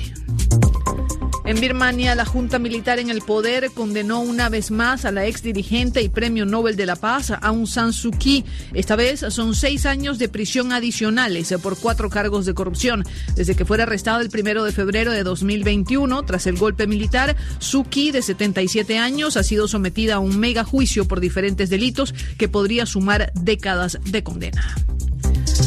El gobierno de Irán negó categóricamente cualquier vínculo con el agresor que apuñaló el viernes en Estados Unidos al escritor británico Salman Rushdie, autor de los versos satánicos. Esto 33 años después de la fatua del Ayatollah Khomeini que pedía su muerte. La Cancillería iraní aseguró que solo Rushdie y sus partidarios son culpables por insultar los temas sagrados del Islam y cruzar las líneas rojas de más de 1.500 millones de musulmanes. En México, el rescate de los mineros atrapados bajo tierra durante 11 días parece ahora casi imposible de realizar luego del aumento del nivel de agua en la mina, que subió de 70 centímetros a 12 metros. Los familiares acusan al gobierno de haber cometido un crimen, como lo hace la señora María Montelongo, hermana de Jaime, uno de los mineros atrapados.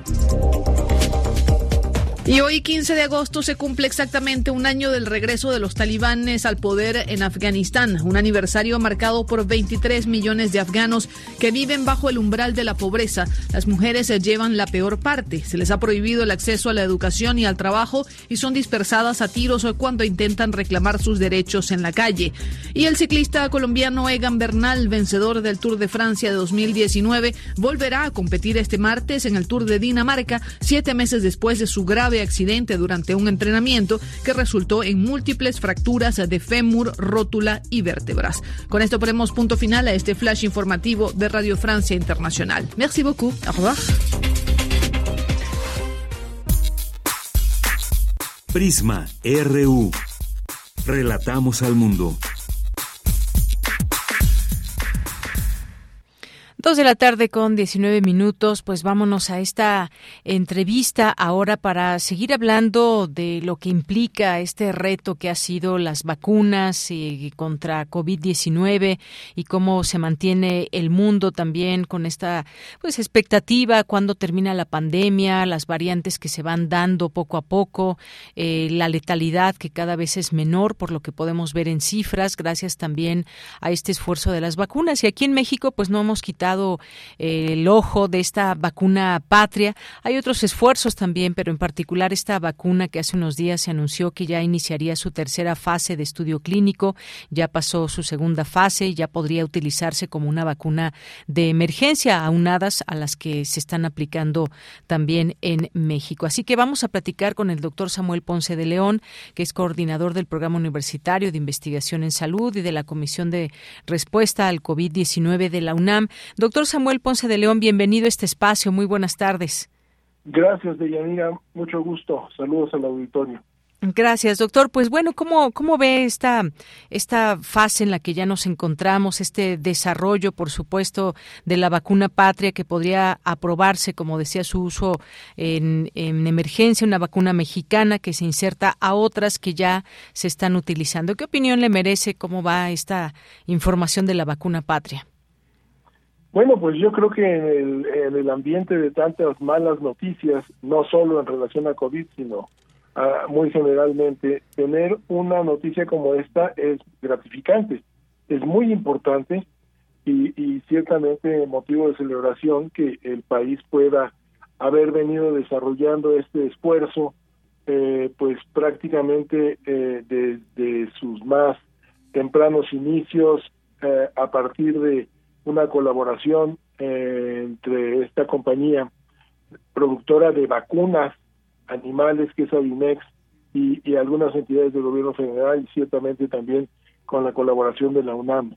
Eh, la vacuna tiene una evolución que yo plantearía su inicio prácticamente alrededor de abril de, de 2020, cuando empezamos a platicar sobre la posibilidad de iniciar un proyecto como este. Es un grupo de, clínicos investigadores y, y los participantes de la compañía Dimex. Y de ahí se fue desarrollando el protocolo que está ahorita eh, con los avances que se han descrito en una fase, eh, la fase 1 está prácticamente completa, se ha iniciado la fase 2 y es pronto que esperamos iniciar también la fase 3 para contar eventualmente con la vacuna. Eh, de esta manera que considero que la noticia es relevante, es importante y, y aunque escuchamos muchos comentarios en relación a que si es un éxito o no es un éxito, yo creo que haber llegado hasta ahorita aquí es ciertamente un éxito. Prácticamente no hay ejemplos previos en el desarrollo de vacunas originalmente propuestas en México desde su fase 1, todo lo que se hace en general en investigación clínica es pues adoptar protocolos que provee la industria eh, internacional para desarrollarlos en México, trabajo importante, eh, ciertamente fundamental para poder contar con las que ya tenemos, pero este trabajo germinal de, de México es fundamental para poder en algún momento contar con una plataforma de producción de vacunas que nos permitan responder rápidamente y con una capacidad local fundamental para tener una mejor preparación ante nuevas pandemias y desde luego ante la evolución de la que estamos viviendo actualmente. Claro que sí, doctor. Y bueno, quizás sea muy fácil decir o incluso criticar el, el, tiempo que ha tardado el proceso de esta vacuna patria, siendo que algunas otras, pues bueno, salieron salieron desde el año pasado. Eh, pero pues es algo que muchos se preguntan, pero ¿qué decir de todo esto? Eh, y aunado a esto que acabo de escuchar de parte de usted, de que estamos en un momento muy importante para México con este tipo de desarrollos. Eh, pero ¿qué decir, por ejemplo, de, del tiempo? Y sobre todo también de la confianza en una vacuna con estas características. Eh, ¿Qué nos puede decir, doctor?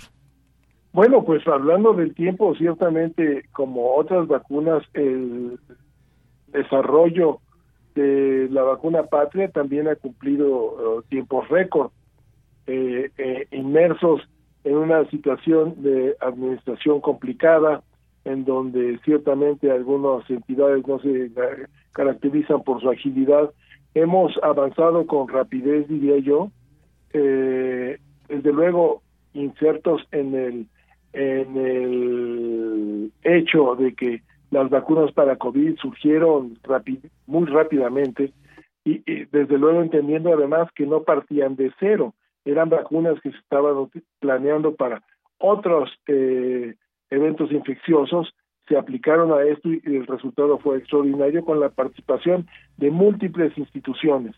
Es el caso también de la vacuna patria, así que los tiempos nos gustaría que fueran más cortos, pero para poder garantizar efectivamente también lo que preguntaba de Yanira en relación a, a la seguridad, es que se requiere de ir contemplando el desarrollo de estas fases, desde luego los estudios preclínicos que hicieron a, aquí en México y en colaboración también con otros países de eh, pequeños mamíferos, luego en cerdos, luego llevar esto a, la fase 1 que resultó ciertamente muy exitosa, están cerrándose los últimos puntos pendientes, el inicio de, de la fase 2, así que todo esto lo que pretende es desde luego primero garantizar la seguridad de la vacuna, que sería lo que se trata de cumplir con las fases iniciales, luego realmente establecer su capacidad de hacer una respuesta inmune suficiente y, eventualmente después demostrar su eficacia, que es lo que todavía queda pendiente, aunque con grandes eh, expectativas para un futuro a corto plazo. Entonces, en términos de tiempo y de seguridad, creo que la situación puede ser resuelta muy favorablemente. Muy bien. Eh, es decir, cuando ya esté la vacuna en producto, cuando ya esté en este frasco de donde se extrae la dosis para las personas, significará y debemos saber todo este esfuerzo que ha implicado y sobre todo, pues la confianza en una vacuna con como como patria en su momento. ¿Qué nos puede decir de la confianza que debemos de tener frente a una vacuna como esta, doctor? Pues yo diría que tanta confianza como la que tenemos en el resto de las vacunas de COVID, que han resultado ser eh, ciertamente eh, muy seguras, también ciertamente muy eficaces. Y, y, lo mismo es lo que esperamos que se pueda ofrecer con la vacuna patria. Sin lugar a ninguna duda, si en cuanto esto llegue ya a su término eh, en el momento en el que bien describe Deyanira, tomando ya del frasco final de la presentación de la vacuna para aplicarse de una persona, que es cuando se concreta realmente la, la, vacunación. Entonces esperaríamos tener el mejor de los escenarios para ese momento. Sin duda alguna usted se la aplicaría en algún momento. Indudablemente, claro que sí. Muy bien. Y doctor, por último, ¿qué nos dice de, de estos momentos que estamos viviendo donde ya vemos que las cifras de, de, mortalidad han bajado, que pues los, los contagios, sin embargo, siguen y van cambiando las variantes de la COVID-19? Un escenario mundial y en el que se inserta también nuestro país, donde no han parado, por supuesto, hay que decirlo, las muertes, aunque ya son mucho menores que en algunos otros momentos. Pero ¿qué nos puede decir de este momento que estamos viviendo? y cómo, cómo irlo tomando en estos tiempos. Sabemos que debemos seguirnos cuidando, pese que en algunos países pues pareciera que ya no existe la COVID-19, ya el, el cubrebocas pues prácticamente ya no se usa. Bueno, pues sí, seguimos teniendo desde luego oh, muchas preguntas y muy pocas respuestas. Eh, el virus ha mostrado su capacidad eh, de modificarse, lo que nos cambió por completo el escenario y se pretendía tener en algún momento una inmunidad de rebaño suficiente para contener la transmisión. No ha sido el caso porque ha venido cambiando sus características y, permitiendo que personas se infecten a pesar de haber tenido experiencias de infección previas y a pesar de tener eh, esquemas de vacunación completos. Pero al mismo tiempo tenemos que tener claro que teniendo el esquema de vacunación completo, y eso es parte eh, eh, de la explicación para tener una menor mortalidad ahora, la vacunación ofrece este amplio rango de respuestas eh, de nuestras defensas para poder lidiar mejor con la enfermedad infecciosa. en otras palabras, hoy en día podemos infectarnos, y nuestro riesgo de tener una complicación grave es muchísimo menor a lo que ocurrió precisamente en, en 2020. Eh, y esto es consecuencia de esta inmunidad que ha venido evolucionando entre nosotros eh, como consecuencia de infecciones naturales y vacunas, y también desde luego a la modificación del virus, que es una modificación que se va imponiendo también como eh, parte, como respuesta a esa inmunidad que ha desarrollado nuestra especie por las vías que describía. Entonces, eh, el escenario es ese, tenemos una mucha menor mortalidad, esperemos seguir avanzando en todo esto, esperemos seguir teniendo una capacidad de producción de vacunas amplia, cada vez más eh, eficientes eh, para contender con esto. Tenemos en el futuro la interrogante de si no surgirá una nueva variante más complicada, nadie podría asegurar que no, entonces tenemos que estar preparados manteniendo nuestros sistemas alertas, y manteniendo nuestra comunicación con la población eh, de la manera más efectiva, eh, señalando que conocemos bien las medidas de transmisión y conocemos bien también las medidas eh, de precaución que todos conocemos y practicamos, cubrebocas, distancia, ventilación, desde luego la vacunación y desde luego evitar salir si tenemos síntomas. En un terreno tan complicado como el que vamos transitando me refiero a, a nosotros como humanidad, eh, estamos viendo uh, la viruela del mono, estamos viendo la reactivación de polio en Estados Unidos, desde luego lo teníamos en otras partes del mundo, eh, y es un escenario que estaremos viviendo cada vez más intensamente en virtud de las características eh, del crecimiento de la población, del escenario socioeconómico, de las migraciones, de los cambios en el clima, destacadamente. Así que tendremos un escenario complicado y tenemos que seguir desarrollando una capacidad de producción de vacunas que sea eh, pues nacional, regional eventualmente y, capaz de dar una respuesta rápida a nuestras necesidades. Claro, pues sí, todo influye, como vemos, desde este cambio climático, la relación que tenemos con nuestro ambiente y bueno, pues tenemos este escenario del que seguimos pues monitoreando cada día. Todo puede suceder, hay como usted bien decía, más, más preguntas que respuestas, pero por lo pronto tenemos respuestas para algunas cosas y pues la respuesta está en las vacunas, la respuesta está en nuestro cuidado también como eh, personas en lo individual para que en lo colectivo también esto pueda tener un impacto. Pues como siempre, doctor Samuel Ponce de León, un gusto platicar con usted. Muchas gracias, Deyanira. Saludos a todos. Hasta luego, muchas gracias. Síganse cuidando. Claro que sí, doctor, sigamos, sigamos cuidándonos, como dice el doctor, siempre importante todo esto, no hagamos como que ya no pasa nada, no hagamos como que ya nos dio, ya no nos va a volver a dar y tengo inmunidad, porque entonces pues las cosas podrían complicarse. Eh, bien, pues el doctor Samuel Ponce de León es coordinador del Programa Universitario de Investigación en Salud y de la Comisión de Respuesta a la COVID-19 de la UNAM. Continuamos.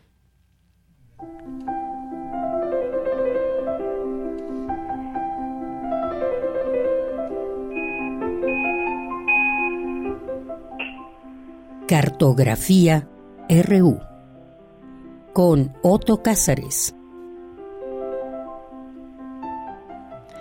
Bien, pues recibimos a Otto Cázares en este lunes 15 de agosto, como siempre con mucho gusto. ¿Cómo estás, Otto?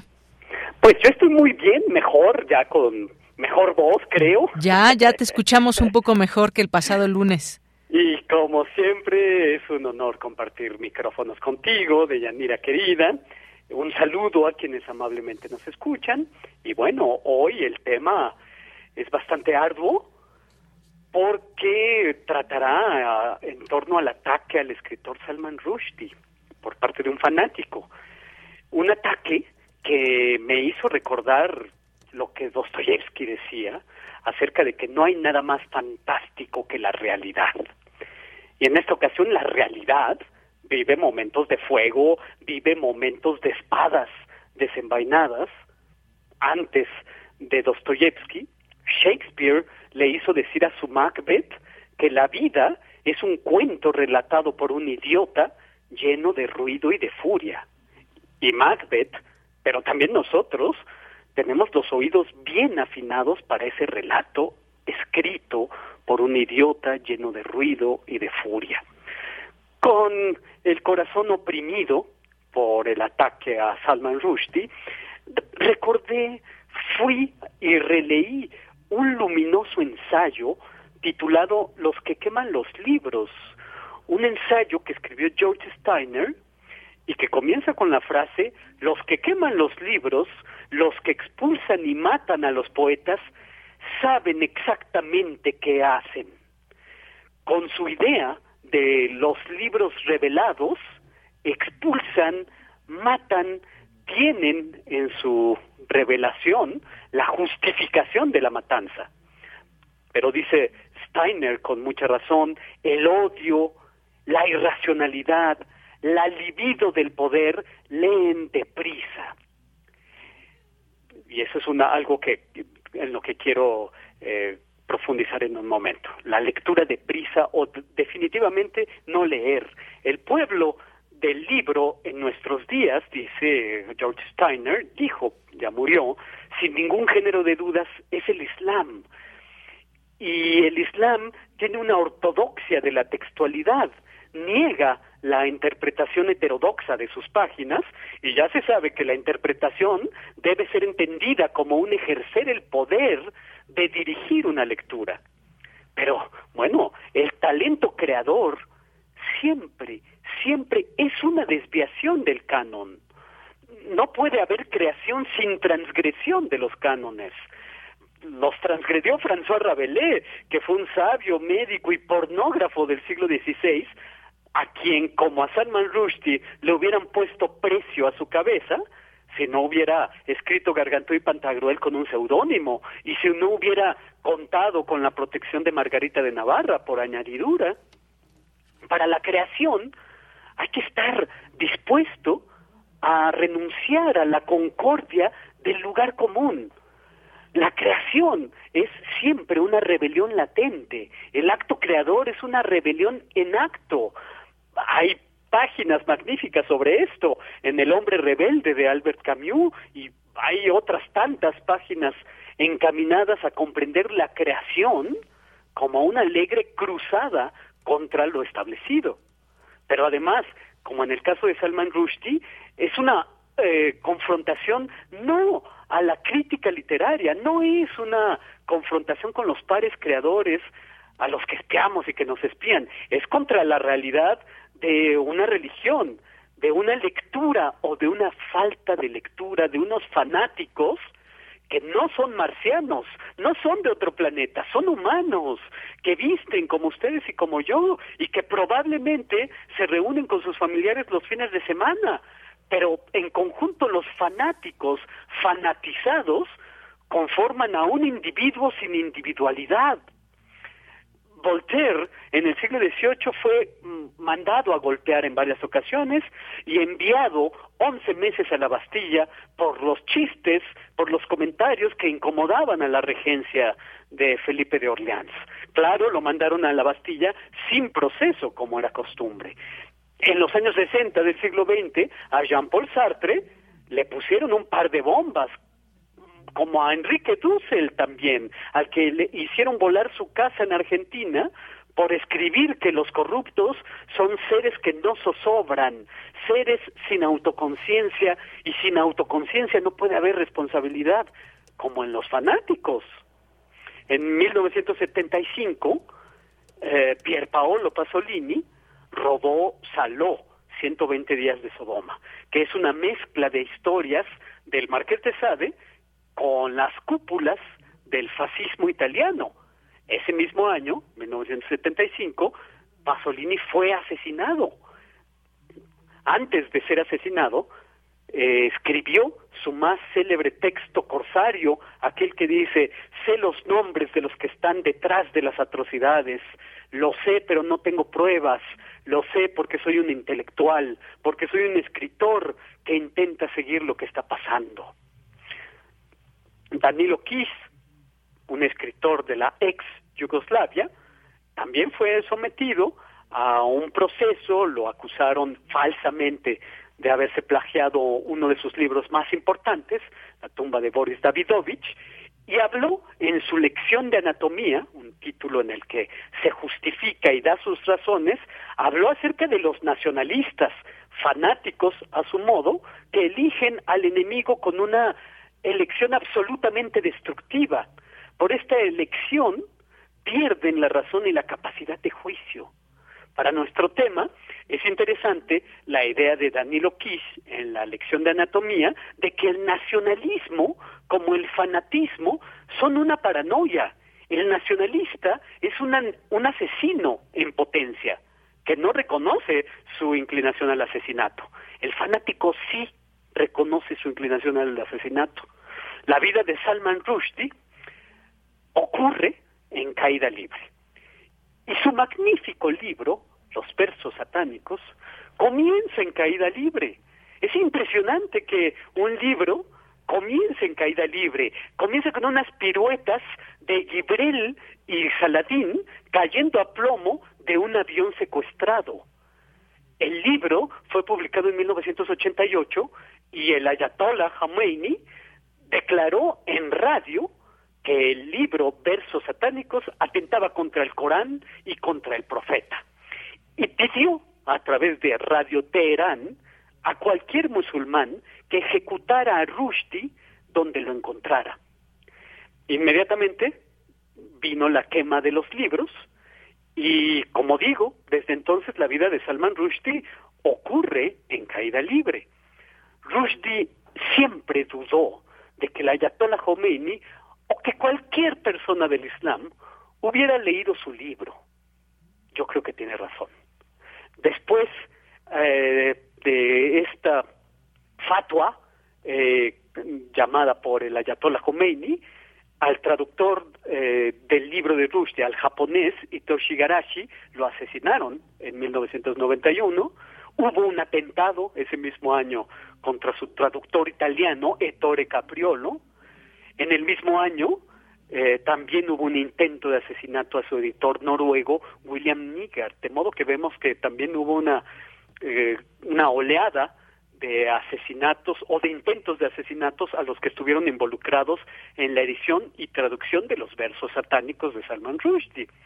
No, no está de más recordar en otro rubro que no tiene nada que ver con el libro de Salman Rushdie, que al nieto de Theo Van Gogh, del mismo nombre, Theo Van Gogh, un cineasta, fue asesinado en Ámsterdam en 2004 en plena calle cuando iba andando en su bicicleta por un islamista. Esto, como digo, no tiene relación con el libro de Rushdie, más bien tiene relación con un libro que escribió Theo Van Gogh, eh, que fue considerado infiel, pero también como para hacer más amplio el abanico de estas referencias. Ya para terminar, para terminar, perdón, yo diré que eh, Por amor al griego fue el título del gran libro muy recomendable del historiador Jacques Lafaye, donde narra los destinos de los humanistas de los siglos XIV al XVII, lo, lo infrahumano de los crímenes y de la persecución que hubo contra ellos, los humanistas, es decir, los partidarios de la historia, los partidarios de la libertad y de la poesía, en Roma, en París, en España, fueron muchas veces percibidos como herejes, como ateos, como impíos, como sodomitas, hubieron quienes, como el francés Marc-Antoine Muret, fueron quemados en efigie. Por eso hay que volver a las páginas de Rushdie, hay que volver a las páginas de los versos satánicos para aprenderlas de memoria. Esa es una petición de principio porque lo que no aprendemos y no sabemos con el, con el corazón, pues no lo amamos verdaderamente, como dice George Steiner. Hay que saber con el corazón, hay que llevar a Rushdie en el corazón porque de antemano el corazón de todos los lectores está con Salman Rushdie. Y esto es lo que yo tengo que decir este lunes 15 de agosto de 2022.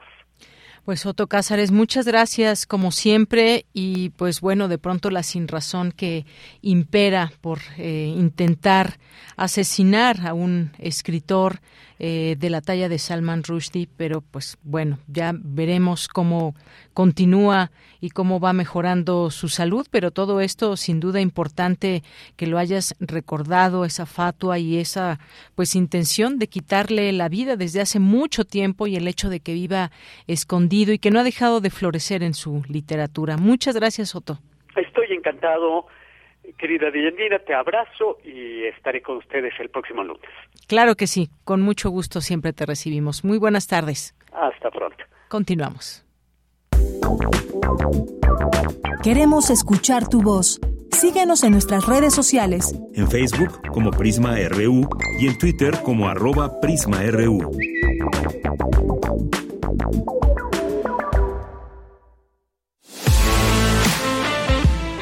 Nacional RU. Bien, continuamos con algunas notas nacionales importante para comentar en este espacio que, como decíamos y como eh, la propia audiencia nos lo señala, pues las distintas voces que se van generando. Y bueno, pues entre esas voces ya analizábamos, ya analizábamos este tema de la de la seguridad en el país y este informe que se dio a conocer hoy al mediodía por parte del Gobierno federal y pues quienes conforman eh, una parte muy importante del gabinete que es la parte de seguridad, y quienes tienen a bien informarnos de lo que sucede y del estado que guarda el país. Y bueno, pues destacar también lo que dice el propio presidente, que en el país hay gobernabilidad y estabilidad. Y de ahí, pues bueno, como en muchos, eh, muchos otros temas, pues tenemos ahí la diversidad de voces en torno a este tema. Por lo pronto, pues es lo que dice también la parte oficial respecto a este tema, esta gobernabilidad y estabilidad que hay en el país.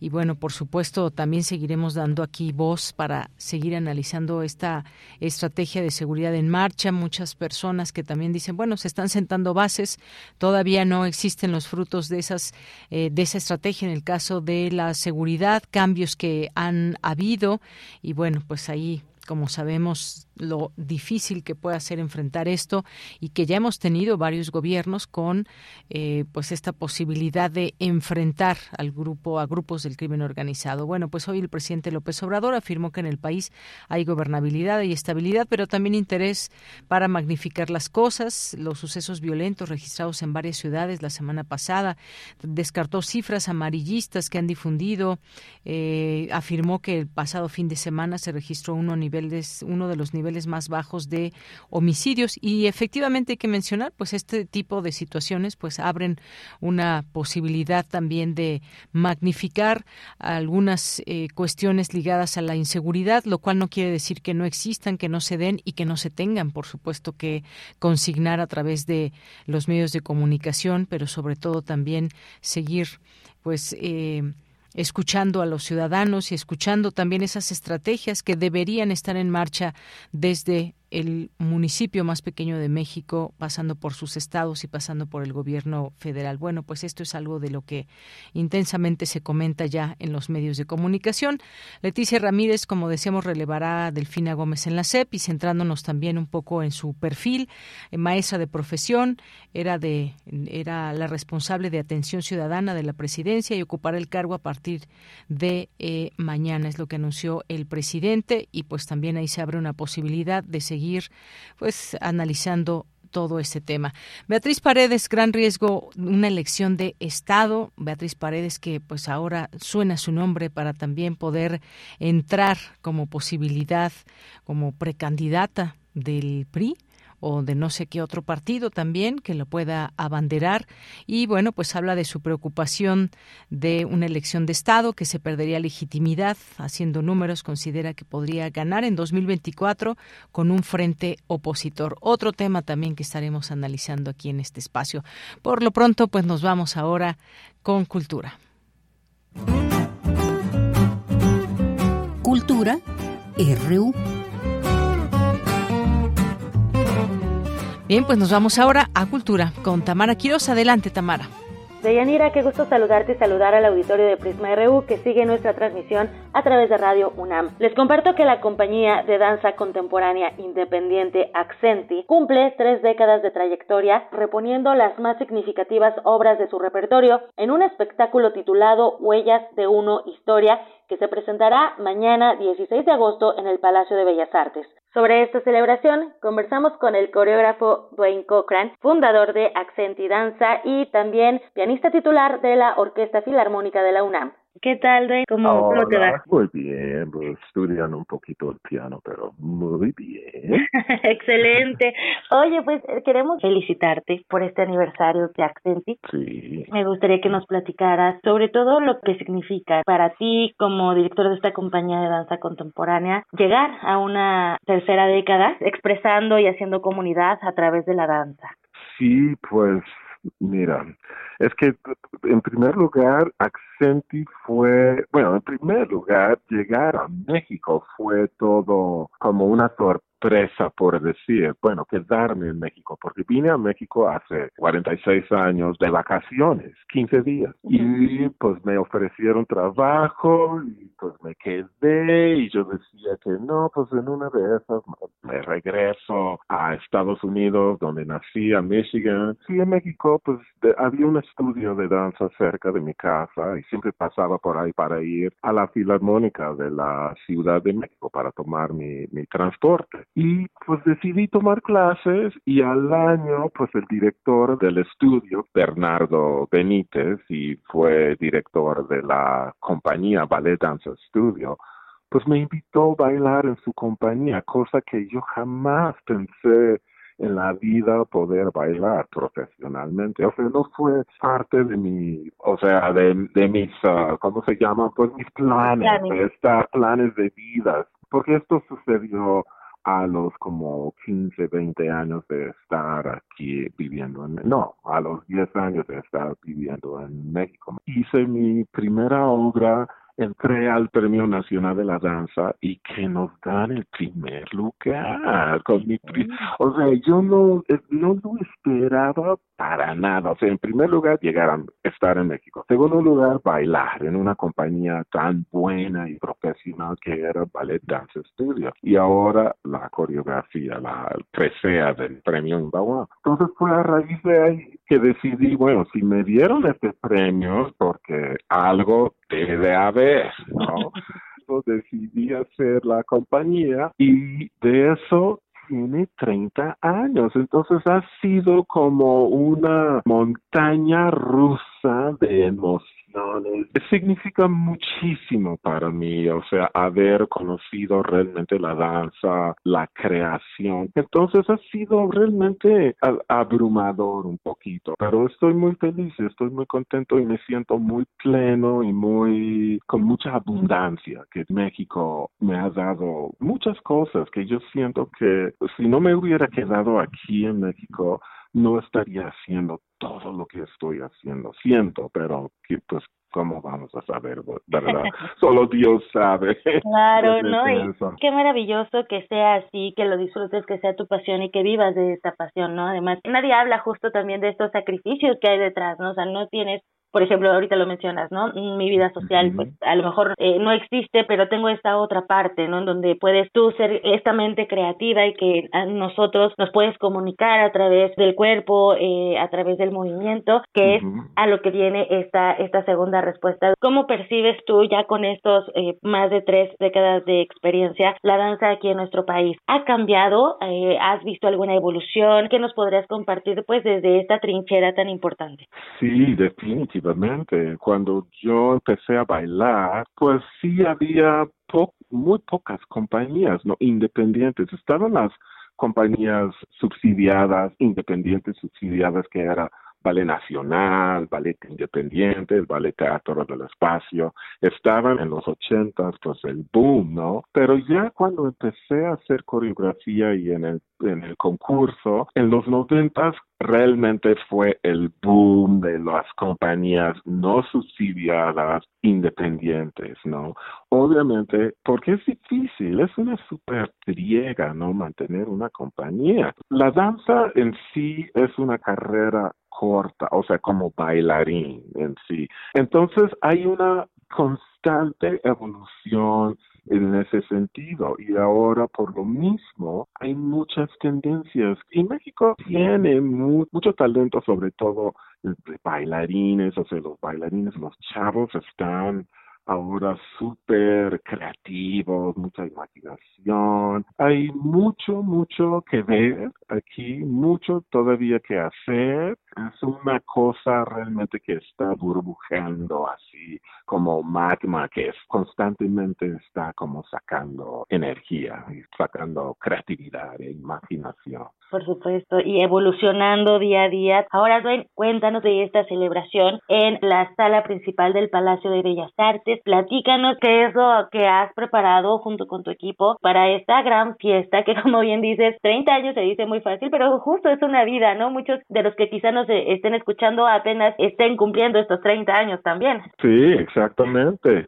Sí, no, es un programa de cuatro obras de repertorio. La mayoría, tres de las obras son de los noventas, curiosamente. O sea, en mi primera década, por decir, de creatividad, de creación. Y después hay otra obra, la cuarta obra, que es una obra de 2009 con música del maestro Mario Lavista y es un como homenaje para él. El programa empieza con esa obra porque se llama Down Under y se trata de unos ángeles, unos espíritus este, pues unos seres muy espirituales. Y son estas cuatro obras, en su momento las hice, obviamente, cada una con su significativo, tenía un significativo en su momento cuando las hice, pero ahora decidí juntarlas y las estoy juntando con unas intervenciones teatrales. Yo aparezco en el foro con la ayuda de Elisa, la maestra Elisa Rodríguez, que somos como de la misma generación nosotros, y hacemos un recuento a través de cartas, porque hace 30 años las cartas eran la manera más factible de comunicarnos, ¿no? Factible de comunicarnos en el sentido de que más económico, había teléfonos obviamente, pero las llamadas de larga distancia eran carísimas, haciendo la comparación de cuando nosotros bailamos y ahora con las nuevas generaciones que nos están pisando los talones, pero tronando los dedos y bien, ¿no? Claro. Entonces es interesante ver estas obras que se hicieron hace 30 años, bueno, más o menos, con estas nuevas generaciones, ¿no? Y muy, muy padre en ese sentido. Suena nostálgico, pero también importante regresar a las raíces, ¿no? No olvidar qué es lo que te, te trajo hasta acá, hasta este presente. Exactamente, sí, por eso el programa se llama Huellas de una historia, porque son las huellas que pues uno deja, ¿no? A través del tiempo. Los creadores entran, salen, tanto vestuaristas, escenógrafos, iluminadores, bailarines, bueno todo, directores de teatro. Entonces hemos, eh, hemos tratado y tenido a una gama de creadores maravillosos. Excelente. Dwayne, pues nada, eh, agradezco mucho que hayas tomado esta llamada. Deseamos larga vida a esta compañía independiente Accenti. También que pues llegue a, muchas personas estas palabras que nos compartes y que también vayan, bueno, por supuesto, hacemos la invitación al, auditorio de Radio UNAM a que vayan al Palacio de Bellas Artes el 16 de agosto. Eh, ¿A qué hora es eh, la celebración? ¿A qué hora empieza? Sí, empieza, será el 16 de agosto, martes 16 a las 20 horas, 8 de la noche. El programa dura en sí como una hora, pero hay la, la develación de placa y vamos a ahí estar muy emocionados. Gracias. Hasta luego. Hasta luego. Dwayne Cochran es coreógrafo y fundador de la compañía de danza contemporánea independiente Accenti. Hasta aquí la información de hoy. Que tengan excelente tarde. Deyanira, regreso contigo a la cabina. Hasta mañana. Muchas gracias, Tamara. Nos escuchamos mañana con más información en la sección de cultura y lo esperamos mañana también con mucha más información para dar seguimiento a los temas que son noticia, que aquí los vamos llevando con distintas voces al análisis, con toda pues esta gama y diversidad que hay de voces también desde nuestra universidad. Así que muchas gracias por su atención a nombre de todo el equipo, de todo el equipo de Prisma RU que hace posible las transmisiones diarias. Eh, y hace posible este programa en vivo de 1 a 3 de lunes a viernes. Nos despedimos. Gracias por su atención. Soy Deyanira Morán. Buenas tardes. Buen provecho. Radio UNAM presentó Prisma RU. Una mirada universitaria sobre los acontecimientos actuales. Prisma RU. Relatamos al mundo.